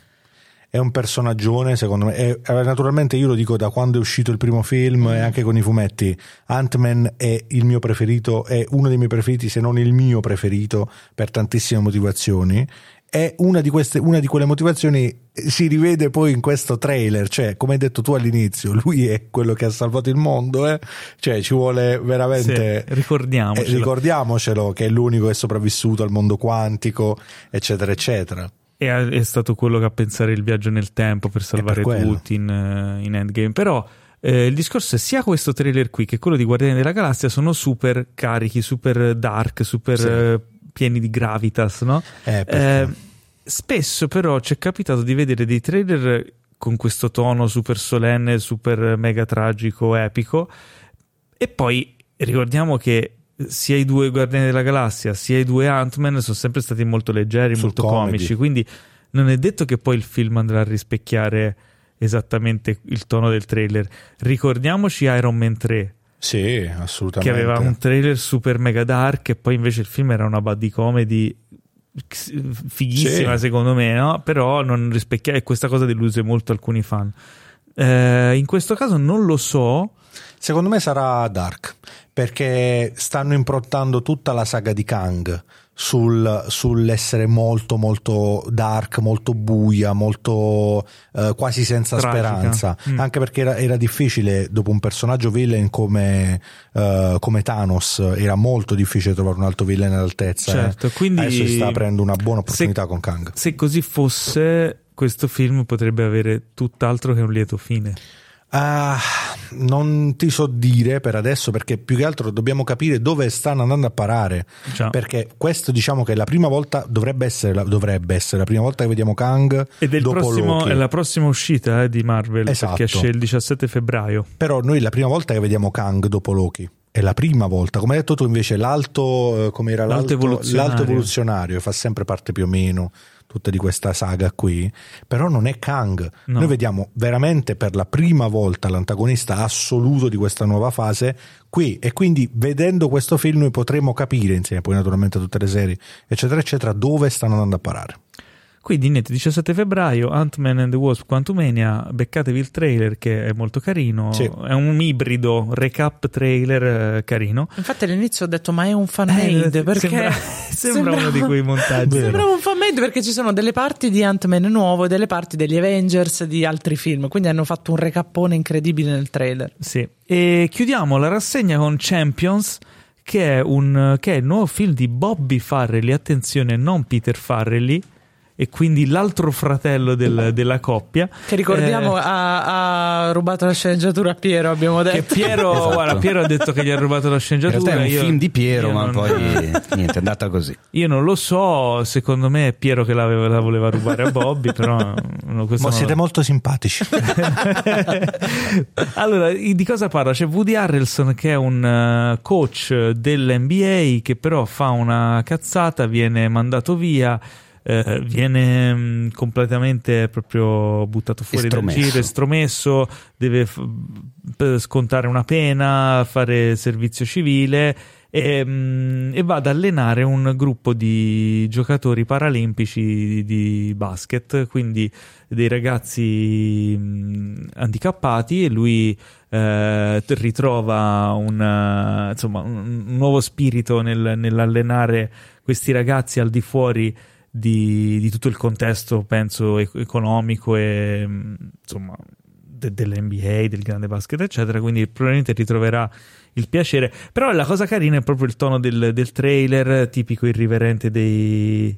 più verso i vecchi fratelli Farrelly che Mm. verso il Peter Farrelly un po' diciamo elevato degli ultimi tempi, da Green Book eh, in poi. Eh, forse la vena veramente stupida Era quella di Bobby. Era quella di Bobby. E a me piace, cioè a me quella roba lì mi fa ridere perché riesce sempre a tirarti fuori quella cosa fuori luogo, completamente sconnessa e idiota in un contesto reale che a me mi ammazza. Infatti il trailer secondo me è molto molto carino. Il film uscirà mm, a fine marzo.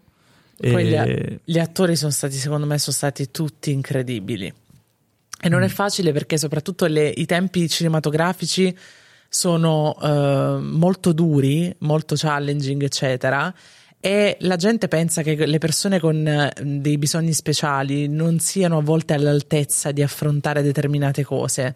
Mentre invece, il, secondo me, sono proprio quelli che ci mettono più impegno in assoluto e sono stati veramente grandi. Hanno, hanno dei tempi comici anche loro pazzeschi. Vero, vero. Diretti bene, sì, però devi avere del talento. Cioè, No, loro beh. hanno proprio del talento in tutto questo. Assolutamente, una grande selezione, gran casting. C'è grande la battuta talento. finale del trailer che secondo me spiega tanto Sì. Sul, sul film. Eh, Non, non ve la spoiler, No, però infatti. c'è un riferimento, diciamo, è metacinato- metacinematografico, cioè che, che- che esce dalla, dalla fiction. Che la ragazza, eh, scusami Sì. se ti interrompo, che la ragazza eh, dà la, battu- cioè la battuta che la ragazza dà in una maniera epica. Esatto, cioè. perfetta. E, e poi è sempre un piacere rivedere anche Ernie Hudson, il Winston dei Ghostbusters nel ruolo Sì. dell'altro Vero. coach, eh, fantastico. Quindi questo era Champions. Woody- e- Woody va visto a prescindere, Woody Harrelson assolutamente Madonna, sempre. attore, ragazzi. E poi attenzione, cioè, lo ritroviamo sul parquet o anzi sul playground dopo quel mitico film di Dai, Chi non dillo. salta Ecco, bianco è. Lo sapevo che volevi andare Eh lì. certo, perché ho scoperto che ha altri estimatori oltre a me nel mondo. Il tuo film quindi- preferito. No, però è uno dei... Perché non ti fai un tatuaggio su chi non salta bianco? Beh, mh, lo- Ce l'hai già? No, ma è uno In the dei- making. È uno in the making, perché con, con solo un pallone da basket unisco tre cose insieme, quindi... Perfetto. Bene. Quello, perfetto. qualcuno vuole assonito il cuculo e comunque Mamma il basket mia, perché ci ho giocato anni. Quindi. Benissimo, è giunto il momento e qui parte la sigla delle recensioni. Dov'è la, dov'è la sigla delle recensioni? Ho perso la sigla delle... Vai con la sigla delle recensioni. Madonna, bruttissima. Bella Ma questa. perché mi hai messo quella voce? Non si... Ah, scusa, meglio questa.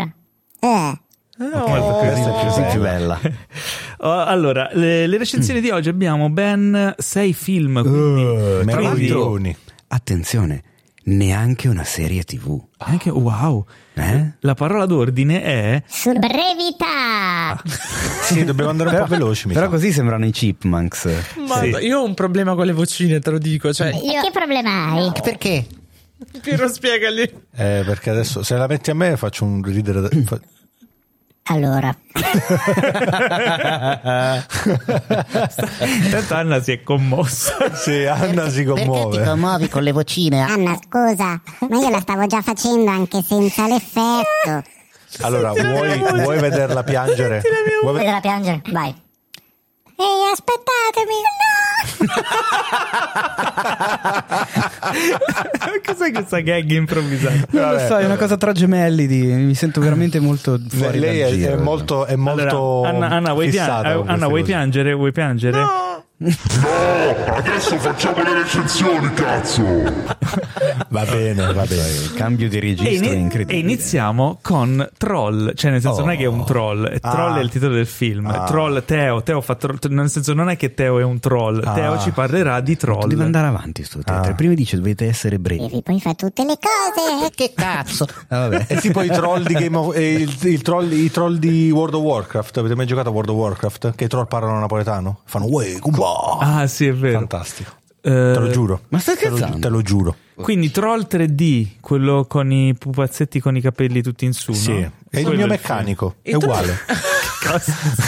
è il mio meccanico. I troll, tra l'altro, se non erro, sono delle figure mitologiche. Sca- non rene, stavo dicendo. eh. È uguale, è lo stesso. Eh, cioè, Mi, non è mi hai, mi tagliato. Troll, Scusa. vai Teo, è tutto tuo. Allora, Troll, innanzitutto c'è da fare una breve spiegazione. Brevissima. Esatto, perché questo film non è il prequel di, del famoso Troll 2 di Fragasso, che non so se tu hai presente, certo. film italiano inizio anni 90 e divenne famoso perché per molto tempo definito il peggior film di sempre. Ah, sì? Chiamato Troll 2 per far sembrare che fosse il seguito di un qualche altro, quando invece non era assolutamente vero e non c'entrava assolutamente niente. che uno diceva se hanno fatto il 2 vuol dire Esatto, che... ok. quindi Il vabbè. marketing italiano fatto Eh. È bene. fantastico in Come quegli anni. 2 anche. E attenzione, questo Troll non è neanche il remake di un film che effettivamente si chiamava Troll negli Stati Uniti e che aveva come protagonista un ragazzino che aveva a che fare con la magia che si chiamava Harry Potter. Ah, Non sto scherzando. Casualmente. Si chiama Troll, bene. il film, il protagonista si chiama Harry Potter. bene. Fantastico. Bene. Non c'entra assolutamente niente, è una produzione norvegese e che quindi ha a che fare con le creature della tradizione scandinava. Ovvero che ci sono questi bestioni giganti di terra e pietra nascosti in alcune montagne. Io volevo vederlo questo film, poi non l'ho visto. Il fatto che tu l'abbia visto, adesso io devo capire se ti sei preso una pallottola per me oppure mi sono perso io una cosa. Però lo Allora, scopriremo alla fine della Ok, recensione. vabbè, ti- già ti posso an- preannunciare che ho preso pallottole peggiori, tipo Ah. Slumberland e tipo Ok. tante altre Ah. cose di quest'anno. Ok. L'ho visto ieri. Allora, cosa succede? Succede che... Allora, il film è la più classica delle storie, fondamentalmente. Inizia con questo protagonista fissato con i troll eh, che lui conosce la verità e nessuno al mondo gli crede. Vive da solo con la bambina, con la figlia con la quale costruisce un rapporto particolare. Stacco, vediamo la figlia che nel frattempo è diventata grande e guarda un po' ha coltivato la passione per l'archeologia, gli scavi, eccetera. l'avrebbe mai detto. Vero? Incredibile. E a Rivoluzionario. un certo punto succede un qualcosa perché durante gli scavi per una metropolitana vicino a Oslo si risveglia uno dei troll. Quindi, oh mio Dio, è tutto vero. Queste creature alte 40 metri, fatte di pietra e fango e terra, sono reali, esistono, non era soltanto folklore. Wow, wow, wow. E quindi bisogna mettere in moto un qualcosa perché questo coso è minaccioso, ammazza tutti e schiaccia la Sì. gente come niente fosse. Sì, è un, un film da consigliare alla mamma. Eh sì. Da qui si mette in moto un teatrino che segue gli stereotipi e il cliché del genere, ovvero Ok. i governanti che prendono tutte le decisioni più sbagliate del mondo. Ovvio. I militari che non vedono l'ora di, mm, Abbatterlo. sì, di abbatterlo e di usare qualunque tipo di munizione, di arma Certo. possibile, scaricando i caricatori addosso a questa creatura. L'archeologa che diventa incredibilmente l'unica scienziata in grado di capire e di trovare la soluzione. Mm. Il militare duro e puro che però a un certo punto capisce Oh, eh, e quindi passa dalla parte dei buoni. È tutta una serie di cose già viste nei film, soprattutto hollywoodiani, ma non solo, di questo genere, dove c'è una creatura eh, che rappresenta, va bene, la diversità, rappresenta la paura di quello che non conosciamo, l'ignoto, in questo caso c'è anche un discorso, se vogliamo trovarcelo a tutti i costi, eh, sul rispetto dell'ambiente, delle risorse naturali, della- della- dello sfruttamento del suolo e l'erosione, Ok. tutto quanto, ma non è così malaccio, cioè nel senso Ok. è godibile Ma e soprattutto co- ha una CGI, che è quella del troll, che merda, cioè nel senso gliene dà via parecchi film che probabilmente hanno un budget il triplo di questo qui. Si vede che hanno focalizzato e si sono impegnati molto bene per farlo. Eh, Probabilmente ci credevano veramente nel progetto. Esatto, non dico che sia credibile perché è comunque una creatura fatta di roccia alta 40 metri, quindi va bene lì la sospensione dell'incredulità, mm, ma non così, cioè nel senso non riesco a credere che questo sia reale. Certo. Però il peso, le movenze, il fatto delle proporzioni che vengano sempre rispettate, cose che nei film con bestie giganti Sì. a volte saltano, cioè ci sono inquadrature in cui sembrano 20 metri, nell'altra 200. Esatto. Ecco. Qua invece la cosa regge abbastanza. E non è così malaccio, è divertente, è, è onesto, ecco, non vuole, sì, non vuole sembrare più di quello che è, Ok. e anche se appunto anche a livello diciamo visivo di fotografia eccetera eccetera sembra una produzione fotocopia cioè Ok. ci ho visto poco del cinema di quella parte di mondo Eh, del eh, cinema scandinavo ecco già cioè. dal trailer si capisce molto che vogliono Ecco. scimmiottare un po', trolleggiare Cioè, non, non- il- non- non c'è, non c'è un, insomma, un'ombra di Refn, un- Eh, un- una sventagliata di Von Trier, cioè quella no, Sì, sì, ma sì. proprio zero. Eh, è una roba, una commercialata bravissimo. che però invece di essere Hollywood arriva dalla Norvegia. Sì. Ma non è neanche così da buttare via, ecco, per quello che dicevo della pallottola. Quindi, boh, dura anche relativamente poco, perché mi sembra che duri neanche un'ora e 40 compresi i titoli di coda. Eh, se vi piacciono i film con, con- con le creaturone e tutto quanto, È un mon- monster movie, no? sì, un monster movie, di Kaiju. quelli proprio ultra classici, proprio. non succede niente che non ti aspetti. Cioè, nel momento in cui inizia il film, bene o male sai già che cosa Un sta film della domenica. Cosa, cosa- esatto, sì. Eh, anche secondo me per, per guardare un po' quella che è un'altra cultura e delle credenze di- popolari di un'altra cultura, no? Perché spiegherà sicuramente la storia un pochettino dei troll, di come leggermente. Ecco, Beh, cavolo, si chiama troll. Neanche troppo, ecco. Vabbè, un film, però... come ha detto Paolo, un film della domenica. Beh, Sì. mettiamola così, in Corea adesso stanno facendo tutti i film che vogliono, in Spagna stanno facendo tutti i film che vogliono, ad Oslo, in Norvegia, dove cazzo è, stanno facendo tutti i film che vogliono, e poi ci sta qualcuno in Italia che fa, ho questo nuovo film sulla mafia, che secondo me potrebbe essere molto interessante. No, però aspetta C'è perché un mafioso gigante Esatto, che capisci? attacca la città. Però aspetta Bellissimo. perché no, abbiamo il budget per fare questa serie TV ambientata nel 60 in Italia. Assolutamente sì. con un politico con i protagonisti dei poliziotti. Sì, Esatto. E sai chi potremmo chiamare? Giallini. Beppe, Beppe Fiorello per farlo. Cioè questa io, è io ho una nuova serie, i protagonisti sono dei dottori. fantastico. E Bellissimo. chiami- chi chiamiamo Luca Argentero per farlo? Se dovessi fare, se dovessimo fare un monster movie, un kaiju movie italiano su un personaggio della cosa italiana, Lì, lì volevo arrivare. Eh, cioè, quale, è- quale potrebbe essere? Al di là di tutto mi ha fatto pensare questo film perché in Italia non si sfrutta il folklore, popolari. le tradizioni, tutta quella roba lì sfruttato? che ne abbiamo a strafottere. Lo so perché, sai Lo perché? so. Perché avevamo visto il trailer di Troll quando eri venuto Sì, ospite. esatto. E quindi il discorso era saltato fuori. Esatto. Però vabbè, diciamo che Si potrebbe fare, ne abbiamo, ne abbiamo tante, anche solo pensa soltanto alla Tante. Sardegna. Cioè, Sì. Pensa a un horror, un horror su Pulcinella. fantastico. Cioè, No, ma soprattutto Oh, ma tu c'è- scher- mi hai dato un'altra idea, vaffanculo. oh, oh, mi ha rubato l'idea Pietro. Pietro. Piero. Cazzo. No, ma soprattutto c'è una figura Ma scusa, che... perché hai detto che perché è anche il tuo onomastico San Pietro e Paolo? Perché lui non si c'è chiama- San Pierluigi, Esatto. E che vuol non c'è dire? neanche San Piero. E che attaccati, non ce l'hai l'onomastico, Eh, no, invece ce l'ho è San Pietro e Paolo. rubare gli onomastici a noi. A noi, a Comunque noi per- chi? Ah, io- ai io Paoli. Ai Paolo e i Pietri. Comunque per dire sta cagata hai interrotto Anna che stava Scusa. Non fa niente. Maleducato. No, comunque perché c'è una figura che è quella dello scazzamurello in Italia, che ce l'hanno tutti, in tutti i paesi del sud, ma si chiama sempre in maniera diversa. Co- eh? Cos'è? E come parla lo scazzamurello? No, non farmi questo. no, lo scazzamurello è quello spiritello che praticamente è un mostro del sonno, un... um, Ah, il tipo il munaciello. Esattamente, Esatto, tipo. lo chiamano scazzamurello, munacid, il- in, eh, a Taranto si chiama il lauro. E ha tanti Ah. nomi diversi, ma è lo stesso per tutti. Cioè, quella come non ti è mai venuta tipo la paralisi del sonno. Al sud Oh, la, mi la viene in parali- mente una persona che le ha spesso e che sta sicuramente ascoltando la puntata. Ecco, la paralisi. La paralisi del sonno viene, veniva associata in tempi ovviamente dove non si conosceva tantissimo. Dove se avevi un'unghia incarnita eri morto. Esatto, la medicina, la scienza, eccetera, eccetera. Il- veniva associato al fatto di questo spiritello cattivo che si chiamava Scazzamurello, Lauro, Munacide, eccetera, eccetera, che ti si piazzava addosso e non ti faceva respirare, non ti faceva aprire gli occhi, non ti faceva muovere. Ti faceva gli Se, scherzi. e faceva gli scherzi. Se eri fortunato abbastanza da aprire gli occhi e vederlo, se riuscivi a togliergli il cappello, lui ti chiedeva due cose. Puoi scegliere, vuoi i soldi o vuoi i coperchi? Da noi si diceva così. Nel senso, vuoi i soldi oppure vuoi i coperchi delle pentole?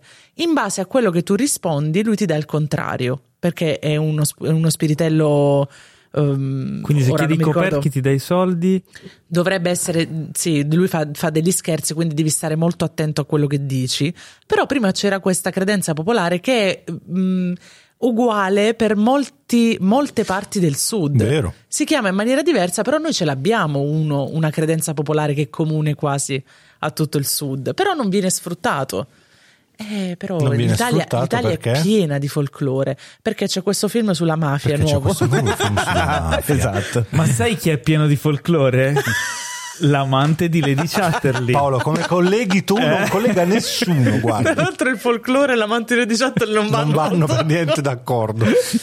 Però vuoi parlarci del folklore o dell'amante di Lady Chatterley? Voglio parlarti dell'amante di Lady Chatterley, sarò molto breve, ti piacerà molto Brava. questa cosa, perché l'amante di Lady Chatterley è un, um, un classico, è un libro classico di uh, H.D. Lawrence o di H. Lawrence, come si, che, che dir si voglia, non mi ricordo adesso l'ordine del suo D.H.. nome, di H. Lawrence. Ti ha tolto la scaletta di- davanti al No, naso. non l'ha fa fatto niente. apposta. Sì, l'ha Cioè, fatto- lo visto. conosco, lo ha fatto apposta. L'ho, vi- l'ho No. visto. E praticamente di cosa tratta il- il- l'amante di Lady Chatterley? Questa è, è- Lady Chatterley è una donna che sposa un uomo molto benestante, si promettono amore eterno, eccetera, eccetera. Lei molto contenta, lui parte per la guerra e torna con un difetto. Ora non lo dico perché chi non l'ha, cioè non con un difetto, con, una- con un problema, un problema molto grosso. Lei ovviamente super innamorata del marito, il marito però la toglie da quella che è Londra, loro vivono a Londra, e la porta a vivere nella loro tenuta di campagna in un posto assolutamente sperduto. Perché è bello questo film? Perché lei, che è molto giovane, nel frattempo ha una storia con il guardiacaccia. È di dominio pubblico, nessuno spoiler. Sta stronza. È nel trailer. Che è Ha una- l'amante. No, aspetta, esattamente. L'amante di Lady Chatterley, perché lei prende il nome del marito e diventa Lady Chatterley, è il guardiacaccia Mellors. Ok. Ora, la particolarità di questo film qual è secondo me? Va visto perché a suo tempo è un libro che è uscito nel 1928, ma che è stato bandito in tutta Europa e addirittura in Inghilterra, nel Regno Unito, non è uscito prima del 1960. Perché questo? Perché la, la nostra Lady Chatterley, Connie, è una donna estremamente ehm, moderna per l'epoca. Lei era molto. il- nel, nel libro viene- vengono descritti in maniera esplicita dei rapporti sessuali extraconiugali e viene descritto in maniera proprio davvero Dettagliato. dettagliata questi rapporti qua. Che Un per il libro 1900 scandaloso. È stato un libro scandaloso, ma soprattutto quello che mi colpisce è che Lady Chatterley è una donna molto moderna e quindi lei anche nel libro sa quello che vuole, sa come lo vuole, sa, cioè lei si conosce molto e Mellors la aiuta a conoscersi ancora di più, ma se pensate a una storia extraconiugale nel 1928, libro del 1928, è stato un libro che diciamo, è stato un po' scandaloso. Quello che è ancora più scandaloso è che è uscito dalla penna di D.H.H.D. Lawrence, che praticamente è stato a sua volta tradito dalla moglie. Ah. Infatti lui ha scritto l'amante di Lady Chatterley basandosi su quello che è accaduto a lui in prima persona e si dice addirittura che l'amante di Lady Chatterley fosse un capitano dei bersaglieri italiano. Perché loro mm. vennero in Italia eh, in vacanza per tre o quattro mesi. E sai perché? È perché suonano la tromba. Me ne vado. Piero, ti prego. Sto cercando questo qui. Ok. Me ne sono andato. ok. Vabbè, dicevi? E, e praticamente adesso Ravagli, se non erro, faceva di cognome questo quest'uomo. E il fatto che una donna così moderna, lui accompagna i, i protagonisti in una storia talmente dolce, perché poi vedrete, però va visto questo, questo film, e Lorenz accompagna i protagonisti in una maniera talmente dolce che pensare che una donna così moderna, così aperta, sia uscita dalla penna di un uomo del 1928 è assurdo pensarlo e soprattutto giustificata da un uomo che ha subito lui stesso un tradimento. Quindi si è messo nei panni di questa donna molto giovane, molto intraprendente, molto moderna, che viene trasportata in una vita di una signora che ha un marito che è problematico sotto tanti punti di vista e quindi che le viene tolto praticamente quasi tutto. Lei trova in Mellors questa speranza qua. E Emma Corrin, che è la protagonista, è una Lady Chatterley meravigliosa, ma io l'ho amata, l'ho amata anche in uh, My Policeman, che è il film che è uscito con uh, Harry Styles. Ah. E lei, la protagonista, fa la moglie, interpreta la moglie di Harry Styles, e interpreta anche Lady Diana in The Crown. Insomma, è, è, stata molto, molto ricercata ed è molto ricercata come attrice. E anche per me sorprendente Jack O'Connell che interpreta Mellors, ma tutti in generale sono stati molto, molto bravi. E concludo dicendo che appunto è assurdo vedere come nel film ci sia così tanta solidarietà femminile che non c'è negli altri film noi tendiamo a vedere anche le donne che tra di loro si tradiscono, si punzecchiano, si fanno dei tranelli, eccetera. In questo film vige la regola della solidarietà femminile e soprattutto è assurdo vedere come un uomo ha scritto queste cose qui, mettendosi nei panni di una donna, delle donne così moderne per il 1928. Ho una domanda, io ho visto, sono andato a curiosare perché mh, il romanzo è famosissimo, sì. ma gli adattamenti che ne hanno, ne hanno fatto uno solo, ma non mi ricordavo quanti ne avessero fatti e ho visto dal 56 appunto al 2022 mettendo in mezzo anche i film per la tv eh, per BBC ad esempio questo è l'adattamento numero 8. Sì, uno è stato, se non sbaglio, con Colin, Colin Firth o Colin Farre, un Colin. Ma non eh, vedo uno che c'è Mellors interpretato da Richard Madden e in un altro ah, tra l'altro era di, Madden, era Madden sì, tra l'altro di Ken Russell sì. eh, del 93 sì, Sean Bean che interpreta sì, Mellors quindi comunque ci sono eh, come si dice antenati importanti. Otto adattamenti. È uno di quei film eh, che ogni tanto è, giusto riproporre, non so, mi viene in mente ad esempio eh, È nata una stella, Star is Born, che hanno sì. rifatto, che è, la storia è sempre quella, però ogni volta viene un filino, eh, come si dice, ambientata nell'epoca in cui viene prodotto il film. Questo però è un film in costume, cioè la storia non è ambientata ai giorni do- no. nostri ovviamente.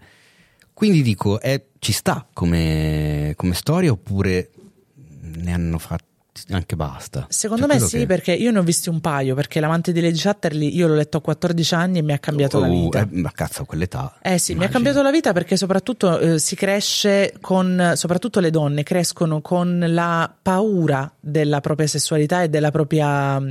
Uh, di, di, quello che è il proprio corpo, di quello che sono i propri desideri, il proprio tutto.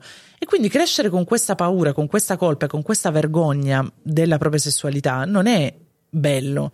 Quindi leggere L'amante di Lady Chatterley a 14 anni mi ha aperto la prospettiva di essere appunto più aperta mentalmente su, sotto tutto ciò che riguarda quello che è il mondo della uh, de, de, proprio il mondo femminile in generale. Ti ha fatto capire che non, non, avevi niente che non andasse. Non c'è assolutamente eh. nessuna vergogna, cioè la vergogna te la creano nel momento in cui ti danno dei tabù, però non c'è assolutamente nessuna vergogna. Per me chi si deve vergognare è chi uccide e chi ruba, non chi scopre se stesso in qualsiasi modo e qualsiasi maniera. è una storia che sì è vecchia, ma secondo me la chiave di, è il regista a darti una chiave moderna, perché in questo film, per esempio, c'è un nudo integrale di entrambi, che anche se per pochi secondi è un qualcosa che nei film precedenti, io ne ho visti, se non sbaglio, tre di, di questi otto, non ti fa vedere il regista. Quindi prendono degli aspetti e uno stile registico e fanno vedere delle cose che magari in quelli precedenti causa censura, causa epoca, causa tante cose, non potevano farti vedere perché il libro è molto descrittivo. Se tu leggi il libro c'è la prima scena proprio del guardiacaccia Mellors con lei nella tenuta di caccia che, avevano, che hanno loro, che è molto, molto descrittiva e non possono recuperarla, non possono portarla al cinema negli anni 60, non possono portarla al cinema negli anni 80, negli anni 90, però il regista ha potuto portarlo al cinema adesso, soprattutto in un film che va su una piattaforma che è seguita da tantissime persone, che è una piattaforma streaming mondiale.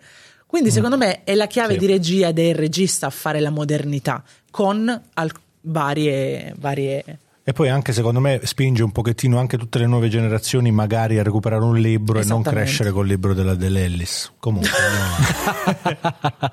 No. Va bene, ok. Uh, bene, grazie di questo, questo panorama, questa panoramica su uh, l'amante di Lady Chatterley che trovate su Netflix. Uh, io invece vi parlerò di un film che è uscito al, in sala in questi giorni, che è The Woman King.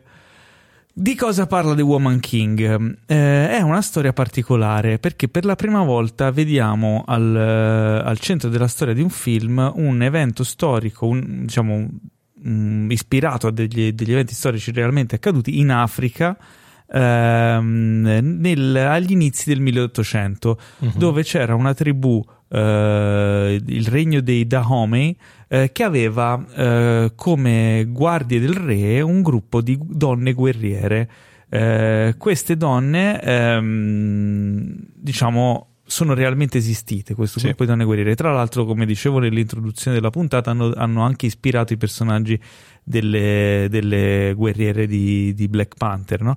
eh, quindi sono iconiche. Il film racconta, vuole raccontare questo gruppo e in particolare il personaggio di Naniska, interpretato da Viola Davis, che è la leader di questo gruppo qui, anche se eh, in realtà i, i personaggi del film eh, sono ispirati a dei nomi di personaggi realmente esistiti, ma sono completamente inventati. Okay. Eh, I protagonisti sono questa appunto Naniska che è la leader e Nawi che è una nuova uh, no, adepta, come si dice, recluta okay. Mm. di, di, questo, di, questo, gruppo e che quindi entra dentro l'addestramento che fanno da, da zero eh, e ci mostra un po' tutto quello che è la loro gerarchia e tutte le vicende che stanno vivendo e anche questa guerra con un'altra tribù. Um, l'altro personaggio importante è vabbè, eh, Leshana Lynch che interpreta il, un po' il braccio destro della, della capa, che, che è la, diciamo, una de, delle figure di più alto rango di questo gruppo di soldatesse, sì. e il re, interpretato da John Boyega, King Gezo, eh, che cerca un po' di fare politica e di gestire la situazione abbastanza complessa che si è venuta a creare.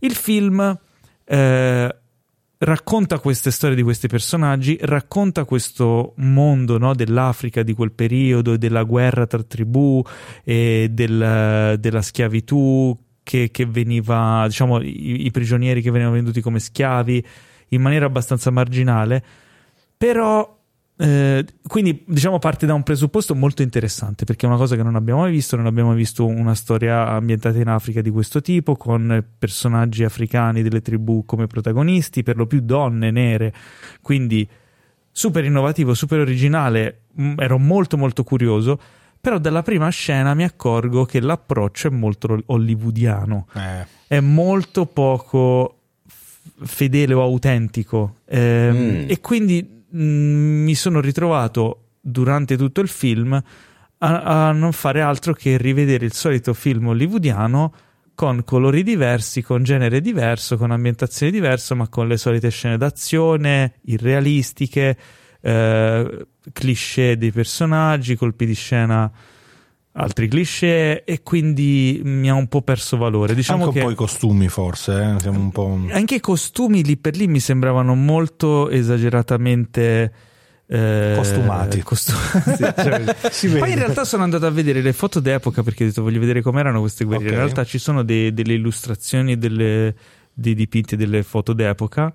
E, e in realtà erano abbastanza fedeli Ah, ok. perché comunque si dovevano proteggere in qualche modo. Vabbè, quindi avevano mm. queste, que- queste coperture di cuoio, eccetera, con decorazioni fatte con le conchiglie, molto simili a quelle che si vedono nel film. Non è lì il problema, il problema è proprio nel senso di mancata autenticità che dà questo film. Eh, il film è godibile, non è brutto, eh, però non è nient'altro che il solito film eh, semistorico, molto molto romanzato. Forse un po' anche in Eh, vecchio stile. Sì, con scene d'azione realistiche, con eh, situazioni appunto abbastanza prevedibili. Però ci sono dei conti, diciamo che nel, nel contesto storico alcuni elementi sono interessanti se poi si vanno ad approfondire, anche se approfondendo poi la storia ci si rende conto che le cose non erano proprio andate come vuol Mm. far vedere il film, no? E infatti ci sono state anche un po' di polemiche dietro alla storia del film perché si è cercato di edulcorare e di elevare, no? il, di fare un po' di una geografia su, su questi personaggi quando in realtà eh, le cose non andavano proprio così e loro erano addirittura quelle che andavano a vendere, i- cioè a ra- a raccogliere prigionieri per venderli agli schiavisti. Quindi Ok. Ora, se si va ad analizzare la vera storia, lì viene fuori, scoperchiamo il vaso di Pandora e forse è meglio evitare in fase di recensione perché non è questo di cui vogliamo parlare adesso. Certo. Il film ehm, non è scritto male, eh, forse la messa in scena è troppo esagerata, è troppo di un certo, appartenente a un certo tipo di film, di, di cinema americano, da blockbuster, d'azione, che, non- che mal si applica secondo me al contesto e a quello che vuole raccontare.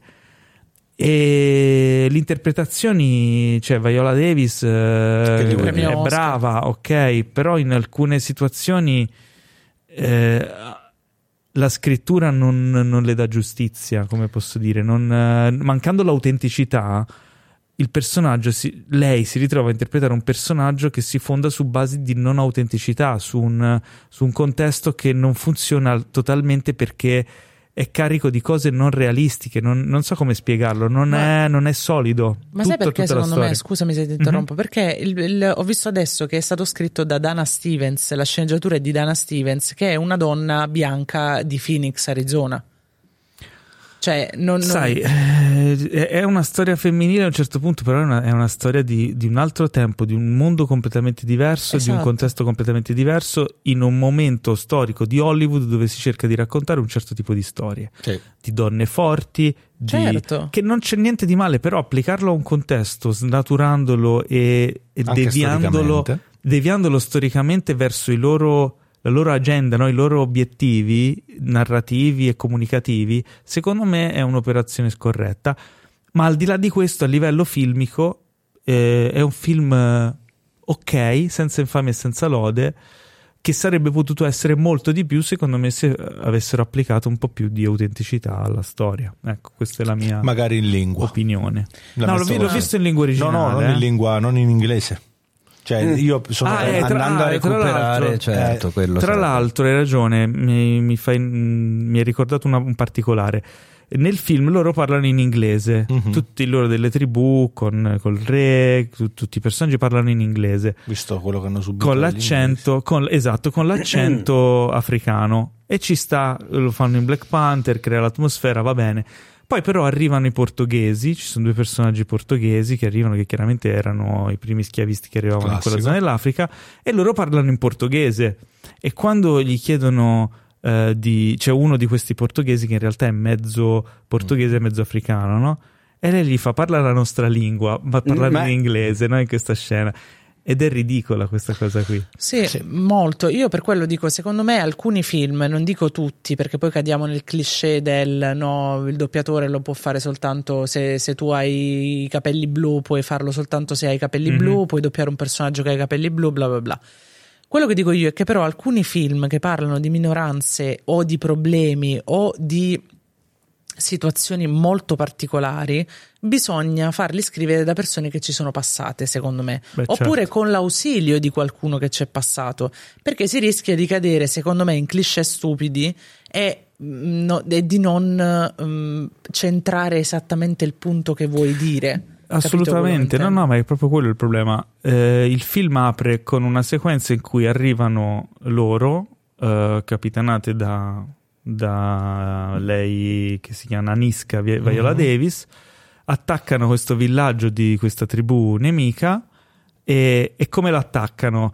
Salti, capriole, mosse assurde, cioè sembra di vedere Black Panther. Sì. Eh, e, e io dico subito: ma questo film vuole essere un film storico o vuole essere un film action? Fammi capire d'accordo. perché non puoi essere tutte e due le cose. Esatto. O sei John Wick o sei un, un film storico. Quindi non lo so, secondo me obiettivo non centrato. Ci sono rimasto molto male perché mi aspettavo qualcosa di più. Soprattutto metti in campo un cast del genere perché sono tutte bravissime, non solo Viola Madonna. Davis, eh, anche la Shana Lynch che si era vista nell'ultimo James Bond in No Time to Die che interpretava zero- la, la 007, no?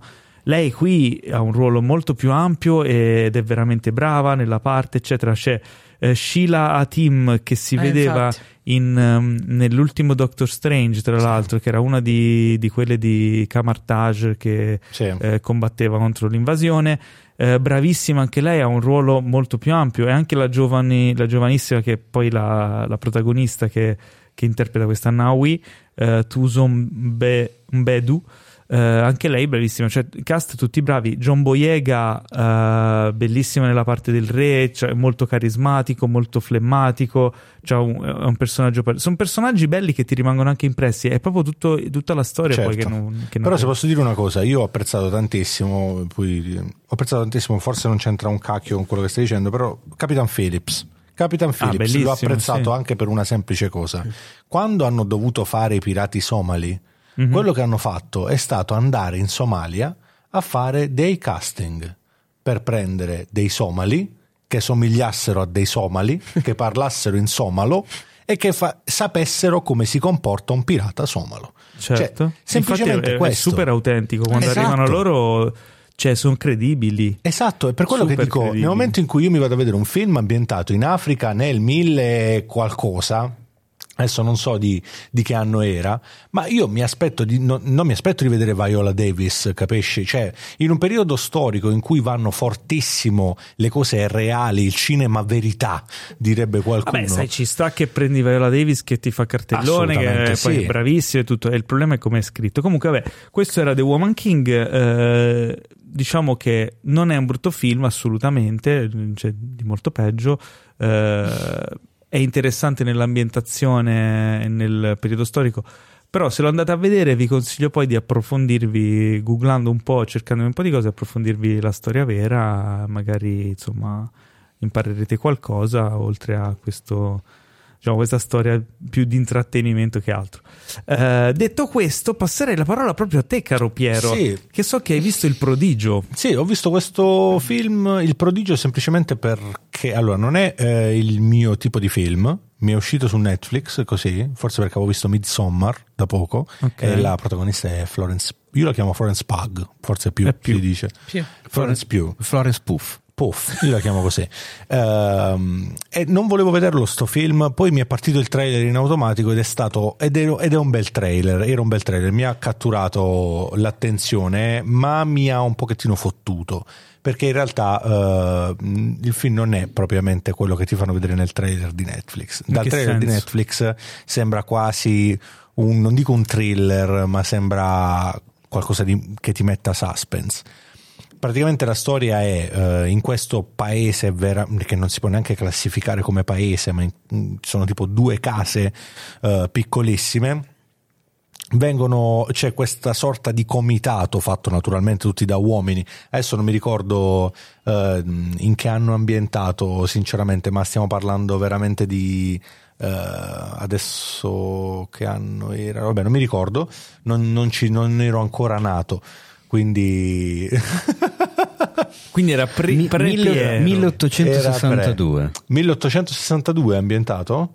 Ok, è ambientato nel 1862 in, questa- in questo in queste due case praticamente ci sta questo comitato di solamente uomini che chiama eh, una infermiera e una suora per studiare il caso di una ragazzina eh, che si dice venga nutrita solamente dalla manna dal cielo, in pratica. Ah, la famosa manna dal cielo. La famosa manna dal C'è cielo. anche la mannaia. Esatto, che vive in questa... non è la no, non è la stessa cosa, non è la stessa cosa. Eh, però insomma, vabbè, ehm, l'unica, l'unica cosa che viene chiesta, diciamo, a questa suora, a questa infermiera, eh, è di non confrontarsi mai. Nel senso, loro vogliono avere un'opinione scientifica, tra virgolette, un'opinione cristiana, visto che sta ragazzina dice che sono stata cresciuta dalla manna dal cielo, eccetera, eccetera. Ed è il caso particolare è che lei non mangia da più di quattro mesi, non mangia nulla ed è comunque in forze, tra virgolette. La, la cosa che- di questo film è che naturalmente la domanda eh, da cui è nata la sceneggiatura la ti fa, ti fa continuare a seguire il film. Il film è molto lento, molto lento, estremamente lento. Anche quando ti danno informazioni molto importanti per farti capire quello che succederà, te le danno buttate lì, quasi come se mh, non, non dovessi immagazzinarle. E forse un bene, perché poi arrivi quando poi capisci che tutto quello che ti avevano detto in realtà serviva per il finale, la capisci tantissime cose. In realtà però è un film, ti deve piacere il film lento, ti deve veramente tanto piacere. Purtroppo non posso dire di più perché ogni cosa che dirò in più non farà altro che minare la fine del film. Certo. Che è interessante, è un po' sbrigativa. È è difficile da spiegare, nel senso è un po' sbrigativa, però nel momento in cui entri nella psicologia di un determinato personaggio, capisci il perché è successo. Una persona normale non ci sarebbe mai cascata, tra virgolette. Una persona in quelle condizioni ci casca. Morale della favola, questa qui. Se vi piacciono i film lenti che raccontano qualcosa in maniera molto strascicata, però alla fine eh, lo so, purtroppo è, devo I dire la verità. a puntate, come Eh, dico io. eh, più che un film a puntata è, è veramente molto molto lento. Però il finale, diciamo che ti fa capire tantissime cose, è interessante. Il film di per sé è interessante e tutte le varie interpretazioni degli attori sono assolutamente convincenti. Purtroppo non posso dire di più perché altrimenti minerei completamente. eh, gli sp- farei un sacco di spoiler, ragazzi. Vedetevi il trailer e vedete, vedete se volete. Lei, Florence Pugh, eh, io confermo il fatto che lei sia una delle attrici più in gamba e forti del panorama mondiale adesso. È troppo brava. Sì, troppo brava. No, no, no, sì, sono d'accordo con te su questo, ma la mia paura è che le stanno facendo fare tutti i film uguali, tutti i personaggi uguali, tutti Mm. i personaggi. Perché hanno capito che è molto brava a fare questi personaggi qua, vendono. Ha fatto tra l'altro anche lei un film con Harry Styles da pochissimo, Sì. che si chiama Don't Worry Darling. E praticamente interpreta lo stesso quasi personaggio che interpreta in Midsommar, che interpreta appunto in questo Il Prodigio. La mia paura è quella, perché di solito quando c'è un personaggio, un attore così forte in alcuni ruoli, tendono a farli eh, interpretare sempre lo stesso ruolo allo sfinimento Mhm. e poi la vedi e dici, ah cavolo, no, c'è lei, no, non voglio. È un po' la nuova Hollywood. Vedremo. Ok, quindi questo era il prodigio che trovate su Netflix, giusto? Su Netflix, Su sì. Netflix, bene. Eh, mentre su Prime Video ho visto... Volevo introdurti io, ma Paolo, parlaci. Eh, mentre su Prime Video ho E a visto... proposito di Netflix, sai cosa non c'è su Netflix? Questo nel... Sai cosa non- non c'è su Netflix? Falla girare perché su Prime Video. Che cos'è Falla girare? È un film eh, di eh, Giampaolo Morelli. Ok, alla che- regia. Esatto, eh, ma non solo, anche, alla, anche come protagonista. protagonista, certo. Eh, Giampaolo Morelli che ricorderete come il commissario Coliandro. L'ispettore Coliandro. l'ispettore Come fai a confonderti? Perché non l'ho mai visto.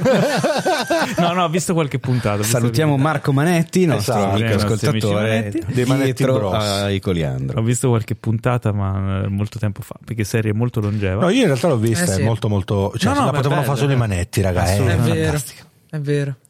Eh, dunque, di cosa parla questo Falla girare? In un futuro prossimo in cui eh, la marijuana si è estinta, cioè proprio le piantine sono scomparse. Eh, aspetta, ma è giusto dire est- estinguersi per una pianta o si dice solo per Estirpata. le specie animali? No, penso che estinguere È sia, uguale, È una sia specie estinta vegetale. Ok. Sì, anche a me faceva strano. È vero. però- Mm, ok. Eh, non si sa se perché se la siano fumata tutta o perché si una malattia, insomma, è sparita. Eh, ci sono questi vari personaggi interpretati da eh, Nathan, interpretato da Giampaolo Morelli, che è questo influencer di Instagram eh, famoso, ma non, eh, non per tutti, diciamo, famoso più che altro per, per le sue gaff, Ok. possiamo dire così, però lui pensa di essere un figo. Eh, poi c'è Ciro, Ciro Priello che interpreta Guglielmo Bonetti, un, un giornalista che viene inviato ad intervistare questo Nathan. E poi ci sono altri personaggi, uno interpretato da Fabio Balsamo, eh, che con Ciro insomma sono membri dei De Giaca, le conoscete tutti. indimenticabile. Sono Eh, colleghi. Sì, che, che interpreta un tale Oreste che è uno spacciatore bizzarro e, e vari altri comprimari, tra cui Michele Placido, Leopoldo eh, Mastelloni. Eh, Leopoldo sì. Mastelloni che Oh, interpreta un cielo. boss della malavita Che si chiama di 100 testa. watt, tra 100 l'altro. watt. Eh, sì, ci sono va- vari cameo e varie cose divertenti. Allora, fondamentalmente loro eh, si ritrovano questo gruppo di personaggi bizzarri insieme e, e trovano l'ultima piantina di marijuana esistente sulla, sulla Terra. Oh wow. E quindi cercano, praticamente devono cercare di trovare il maschio e la femmina perché le Esatto. piantine sono, ma insomma, hanno anche. E si fuma solo la femmina. La femmina, Sì, esatto. infatti, loro, loro hanno il maschio, devono trovare, devono rubare la femmina che è custodita nel Vaticano. Ah, E per poi poterli, poterli vendere e far eh, rimettere in giro la marijuana fondamentalmente. Perfetto. anche perché nel mondo si sta ele- elevando tantissimo il tasso di suicidi. Questa è Mhm. la trama di, di base è abbastanza fuori di testa. È veramente Eh, un mondo tristissimo comunque, cioè, la premessa è veramente sì, beh, il, deprimente. film, il film è una commedia eh, a tratti demenziale, eh, secondo me molto particolare, molto... p- Cioè, nel, nel genere delle commedie italiane è abbastanza originale. ok. C'ha un passo un po' diverso, c'ha delle situazioni molto divertenti, eh, specialmente nella, nella parte iniziale dove presenta questi personaggi fuori di testa. La premessa è audace anche perché non se Sì. ne parla in Italia di, Assolutamente. di queste cose. no, ma poi eh, è proprio. Sono stupidi personaggi. Cioè, tipo, il personaggio di Giampaolo Morelli è un chiaramente una satira di tutti gli influencer che credono di essere Ovvio. sto cazzo e magari hanno poche centinaia di migliaia di follower, però si credono Dio in terra che, che invece di pagare in un negozio gli dicono ti faccio la storia. Cioè, ne Esatto, conosciamo sì. tanti così. sì, Esatto, ce ne sono troppi. tanti. Però come lo fa lui, c'ha delle uscite, delle situazioni, poi parla tutto in napoletano, cioè, che, che Morelli non l'avevo mai visto recitare in napoletano, però fa troppo ridere. Eh, mentre al contrario Ciro che è un giornalista cerca di parlare tutto italiano forbito e, e no- Ok. la- raramente si lascia andare con un po' di cadenza napoletana invece Fabio Balsamo che penso sia eh, poi c'è anche Giovanni Esposito eh, gran caratterista Classico che interpreta il fratello di Nathan, eh, anche lì personaggio stupidissimo, fuori di testa. Fabio Balsamo però mi fa piegare perché è quello che ha le uscite più Classico. idiote, ma proprio che ci stanno nel personaggio di questo spacciatore, poi con capelli lunghi, orrendo. No! Questo mallet un po' Sì, sì. Fabio è una sicurezza comunque. E Sì. poi ci sono gli antagonisti che sono questa, questa gang di cinesi samurai, cioè robe tipo Molto stereotipati. Sì, con le spade, arti marziali, cose che, che non c'entrano un cazzo, però nel contesto stupido del film Nel contesto ci funzionano. e, mm, menzione speciale per Leopoldo Mastelloni che fa morire dalle risate come diciamo boss di, di- di questo Sì. spaccio assurdo, eccetera. E mm, non mi è piaciuta, vabbè, poi c'è Michele Placido anche che interpreta anche un personaggio abbastanza fuori di testa.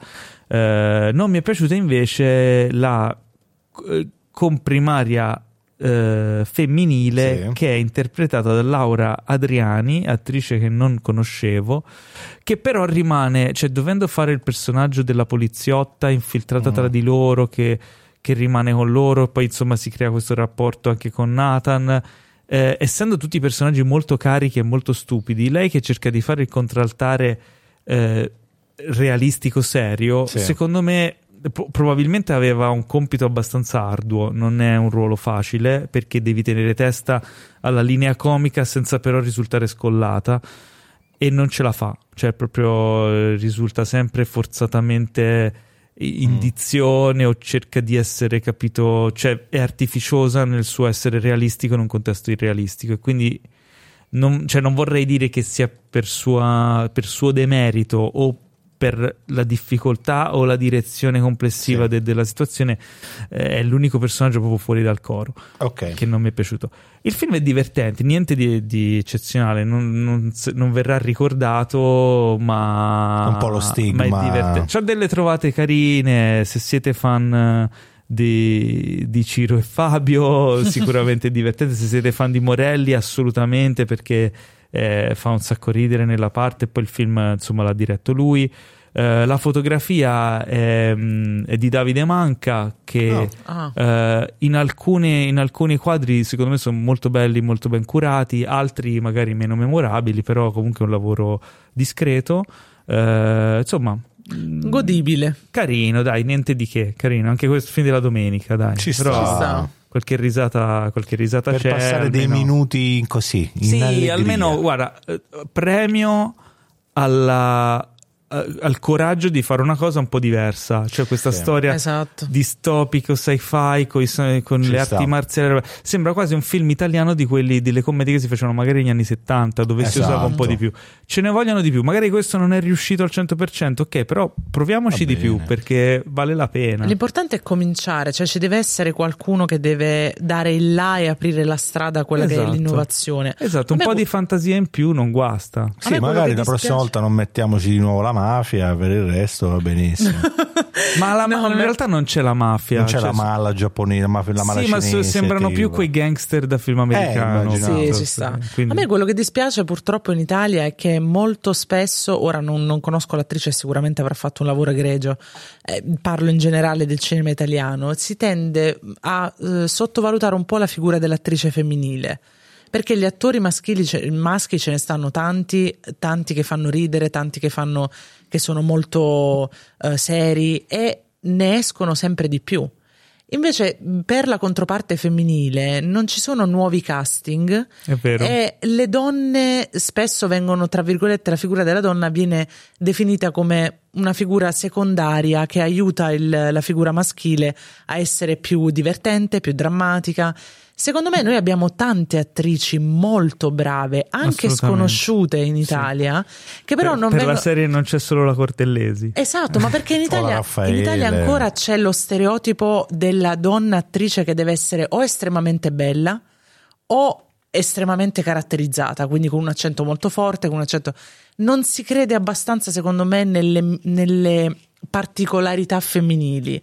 Per esempio, in questo film ci sono tanti attori diversi tra di loro, alcuni che sono magari molto piacenti come Giampaolo Morelli, altri meno, ma sono molto molto bravi e molto caratterizzati e molto eh, nella parte. Invece le donne devono essere o super belle oppure delle macchiette. Altrimenti non c'è una via di mezzo, non si dà eh, spazio ad altre donne nuove nel cinema, perché noi abbiamo veramente tante, tante, tante tantissime attrici che però non vengono prese in considerazione. Ma sai, in questo caso Laura Adriani era un volto nuovo no, no, me, certo, però secondo lei, me non era, non era, giusta per la parte, forse, non lo so. Mm, è l'unica cosa che mi è veramente... Ci avrei visto bene tipo Cristiana Capotondi.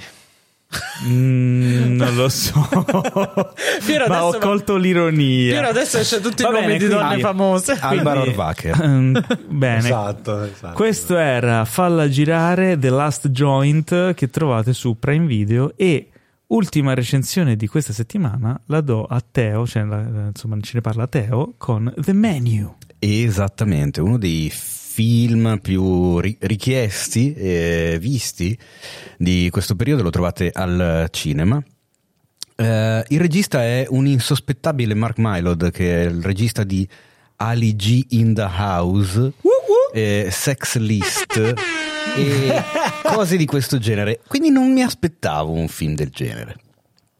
Di cosa stiamo parlando? Uh, il film presenta un gruppo di super ricconi, un gruppo eterogeneo, mh, mm, che si reca su un'isola dove si trova eh, un ristorante ultra esclusivo, Mm. eh, tenuto in piedi da uno chef superstar. Eh, Attuale. che presenta la, la- la- insomma chiaramente non soltanto un menù non soltanto una serata di degustazione ma una vera e propria esperienza Il termine del nuovo millennio. Esatto, che ti costa 1250 dollari a testa. Quindi stiamo parlando di cose ultrastellate. Io la insomma. farei. Ultra. Se conti che un menù degustazione da bottura costa 6,50 a testa, quindi Esatto, stiamo sì, parlando, stiamo Beh, parlando del miglior ristorante del mondo. il doppio dell'osteria francescana. Esatto. Vuol dire che è qualcosa di serio. Lo chef è eh, Ray Fiennes, eh, i commensali, diciamo appunto, eh, un gruppo eterogeneo perché abbiamo il, eh, il fanatico del. eh, come si dice il food eh, Food maniac. esatto Addicted. il food maniac eh, interpretato da Nicholas Holt Grandissimo. con la sua compagna Anya Taylor Joy che invece non, non è Non tanto per la quale non gliene frega anzi prende anche un po' in giro questa mania questa incredibile come si dice venerazione che hanno alcuni nei confronti degli, degli chef. Poi c'è un vecchio attore interpretato da John Leguizamo ormai decaduto con la sua assistente, ci sono tre imp- imprenditori di quelli super ricchi che lavorano nelle tech company, una critica gastronomica con il suo assistente, una vecchia coppia di, di- di ricconi che si capisce che sono degli abitué del posto. E diciamo che insomma all'inizio sembra che sia tutto a posto. C'è qualcosa che ricorda i film all'Agatha Christie, perché sono tante persone così diverse messe Sì. insieme nello stesso posto, su quest'isola dove diventa subito chiaro che nel momento in cui sono lì non avranno molta facilità nel tornare indietro, visto che non ci sono barche disponibili perché la barca li accompagna e torna indietro e quindi devono stare lì tutta la notte. Viene da subito chiarito che l'esperienza durerà quattro ore e mezza e si terminerà alle due di notte. Gli ospiti vengono portati a vedere i pascoli, a vedere i filari, a vedere l'affumicatoio, come vengono trattate le materie prime, a vedere il pescatore con le capesante che mangeranno la sera. Però c'è un qualcosa di sinistro. Ed effettivamente il film è un gigantesco slow burn che va a scivolare nell'horror. Grandi tocchi di dark humor. Eh, il film si chiama The Menu e una delle caratteristiche è che ogni portata, oltre ad essere presentata dallo chef in questione ai commensali e quindi anche agli spettatori, viene anche presentata a schermo con un'inquadratura Ok. che è un- uno still life del piatto meraviglioso, come quelli che si vedono su Gambero Rosso TV per dire, Ok. con il piatto descritto a video. Eh, Proprio questo con- è figo, dai, esatto. una, bella, una bella trovata. E, E divide an- ogni capitolo anche del film, scusami. Esattamente, sì, perché ogni portata è una sorta di, di piccolo capitolo del film che va sempre a peggiorare. Sì. Eh, allora, il film, è la fotografia è di un'elegante impressio- incredibile. Gli attori sono tutti in palla. Eh, il filone è quello, diciamo, Hit the Rich, che va di moda in quest'ultimo periodo. Quest'anno sono i 60 anni dell'Angelo Sterminatore di Luis Buñuel. E banalmente quest'anno ha vinto la Palma d'Oro Triangle of Sadness, che per chi l'ha visto ha visto che è una critica feroce all'1% dell'1%, no? insomma i super miliardari che detengono la ricchezza se ne sbattono il cazzo di quelli come noi, eh, che stanno un po' più sotto. Parla per te. E... Beh, ma tu Sono poveraccio anch'io. ma, ma- ma anche fossi miliardario, Eh. Non fai comunque parte di quell'1%. E Parla questa è la te. cosa. Non- ma no, Eh, non lo sì. sei nell'animo, non lo sei nel carattere, non lo sei nelle intenzioni. È quello che È cambia tipo- le cose. È anche. tipo Lo l'1% posso sempre diventare. che detiene il 60% delle, delle, Delle risorse. delle risorse mondiali, capisci? Cioè, è incredibile. Esatto. Però diciamo che questo trend dell'andare contro quel tipo di borghese, cioè nel senso ba- banalmente ricordiamoci Parasite, lo stesso Sì. anno era uscito Joker, eh, pochi anni prima è uscito Il sacrificio del cervo sacro, eh, Knives Out, il primo, cioè sono tutti film che danno di, di test, di, di- di- di- di colpi d'ariete frontali contro un certo tipo di borghesia e alta classe. E questo non differisce, è proprio una- un attacco frontale. C'è un piccolo colpo di scena che potrebbe non essere così evidente, Mm, il problema qual è secondo me del film? Che forse è l'unico suo problema perché per il resto è un film che mi sento assolutamente di consigliare, eh, ha dei tocchi diciamo horror perché ci sono delle scene esplicite, ma non è l'horror spaventoso con i mostri, ecco, è un altro genere di horror. Sì. È più un horror di tensione perché non sai quello che succederà da un momento all'altro. Esatto, e anche abbastanza di, di livello grafico, Mm-mm. visivo, per un paio di cose che succedono. Mm, il problema è che il film segue questa china verso il delirio e verso un finale che non mi ha soddisfatto fino in fondo perché era un finale che hai già visto, cioè a un certo punto okay. lo vedi che arriva al finale, ma non solo lo vedi, viene dichiarato sì, dagli sì. stessi personaggi ah, del okay. film che svelano il destino dei personaggi. E tu ah. a un certo punto quindi ti aspetti un qualcosa che sterzi totalmente da questa linea, da questo binario, che, che possa cambiare le cose. In realtà il film ne frega un cazzo di cambiare le cose, va esattamente in quella direzione okay. lì, come doveva andare. Mm. Quindi diciamo che il cosiddetto payoff non mi ha soddisfatto alla grandissima, perché dici, eh, ok, però mi ha lasciato un po', cioè rimanendo in ambito culinario e gastronomico, eh, mi sono sentito un po' ancora indietro alla, all'antipasto, anzi alla mm. mousse bouche, come, alla come si dice oggi, e come infatti viene È il nominato. primo capitolo della mousse bouche. Esattamente, come viene nominato nel film. Eh, ho sentito come se mi mancasse qualcosa, cioè mi sono divertito, mi è piaciuto, mi sono, diciamo, ho, ho ghignato nel vedere appunto questi riccastri che la pagano cara, ecco, mi sono tolto questa soddisfazione da, da pirla, però Beh, mi, rimane un, mi è rimasto un pochino in mano, ecco, cioè, mi sono sentito un po' così.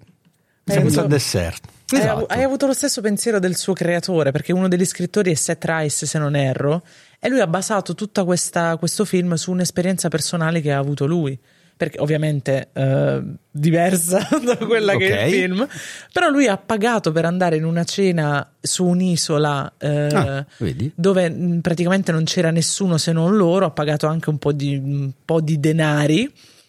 E praticamente quando è arrivato lì hanno fatto, hanno fatto cominciare questa esperienza con appunto il giro dell'isola, tutta la roba che comincia là.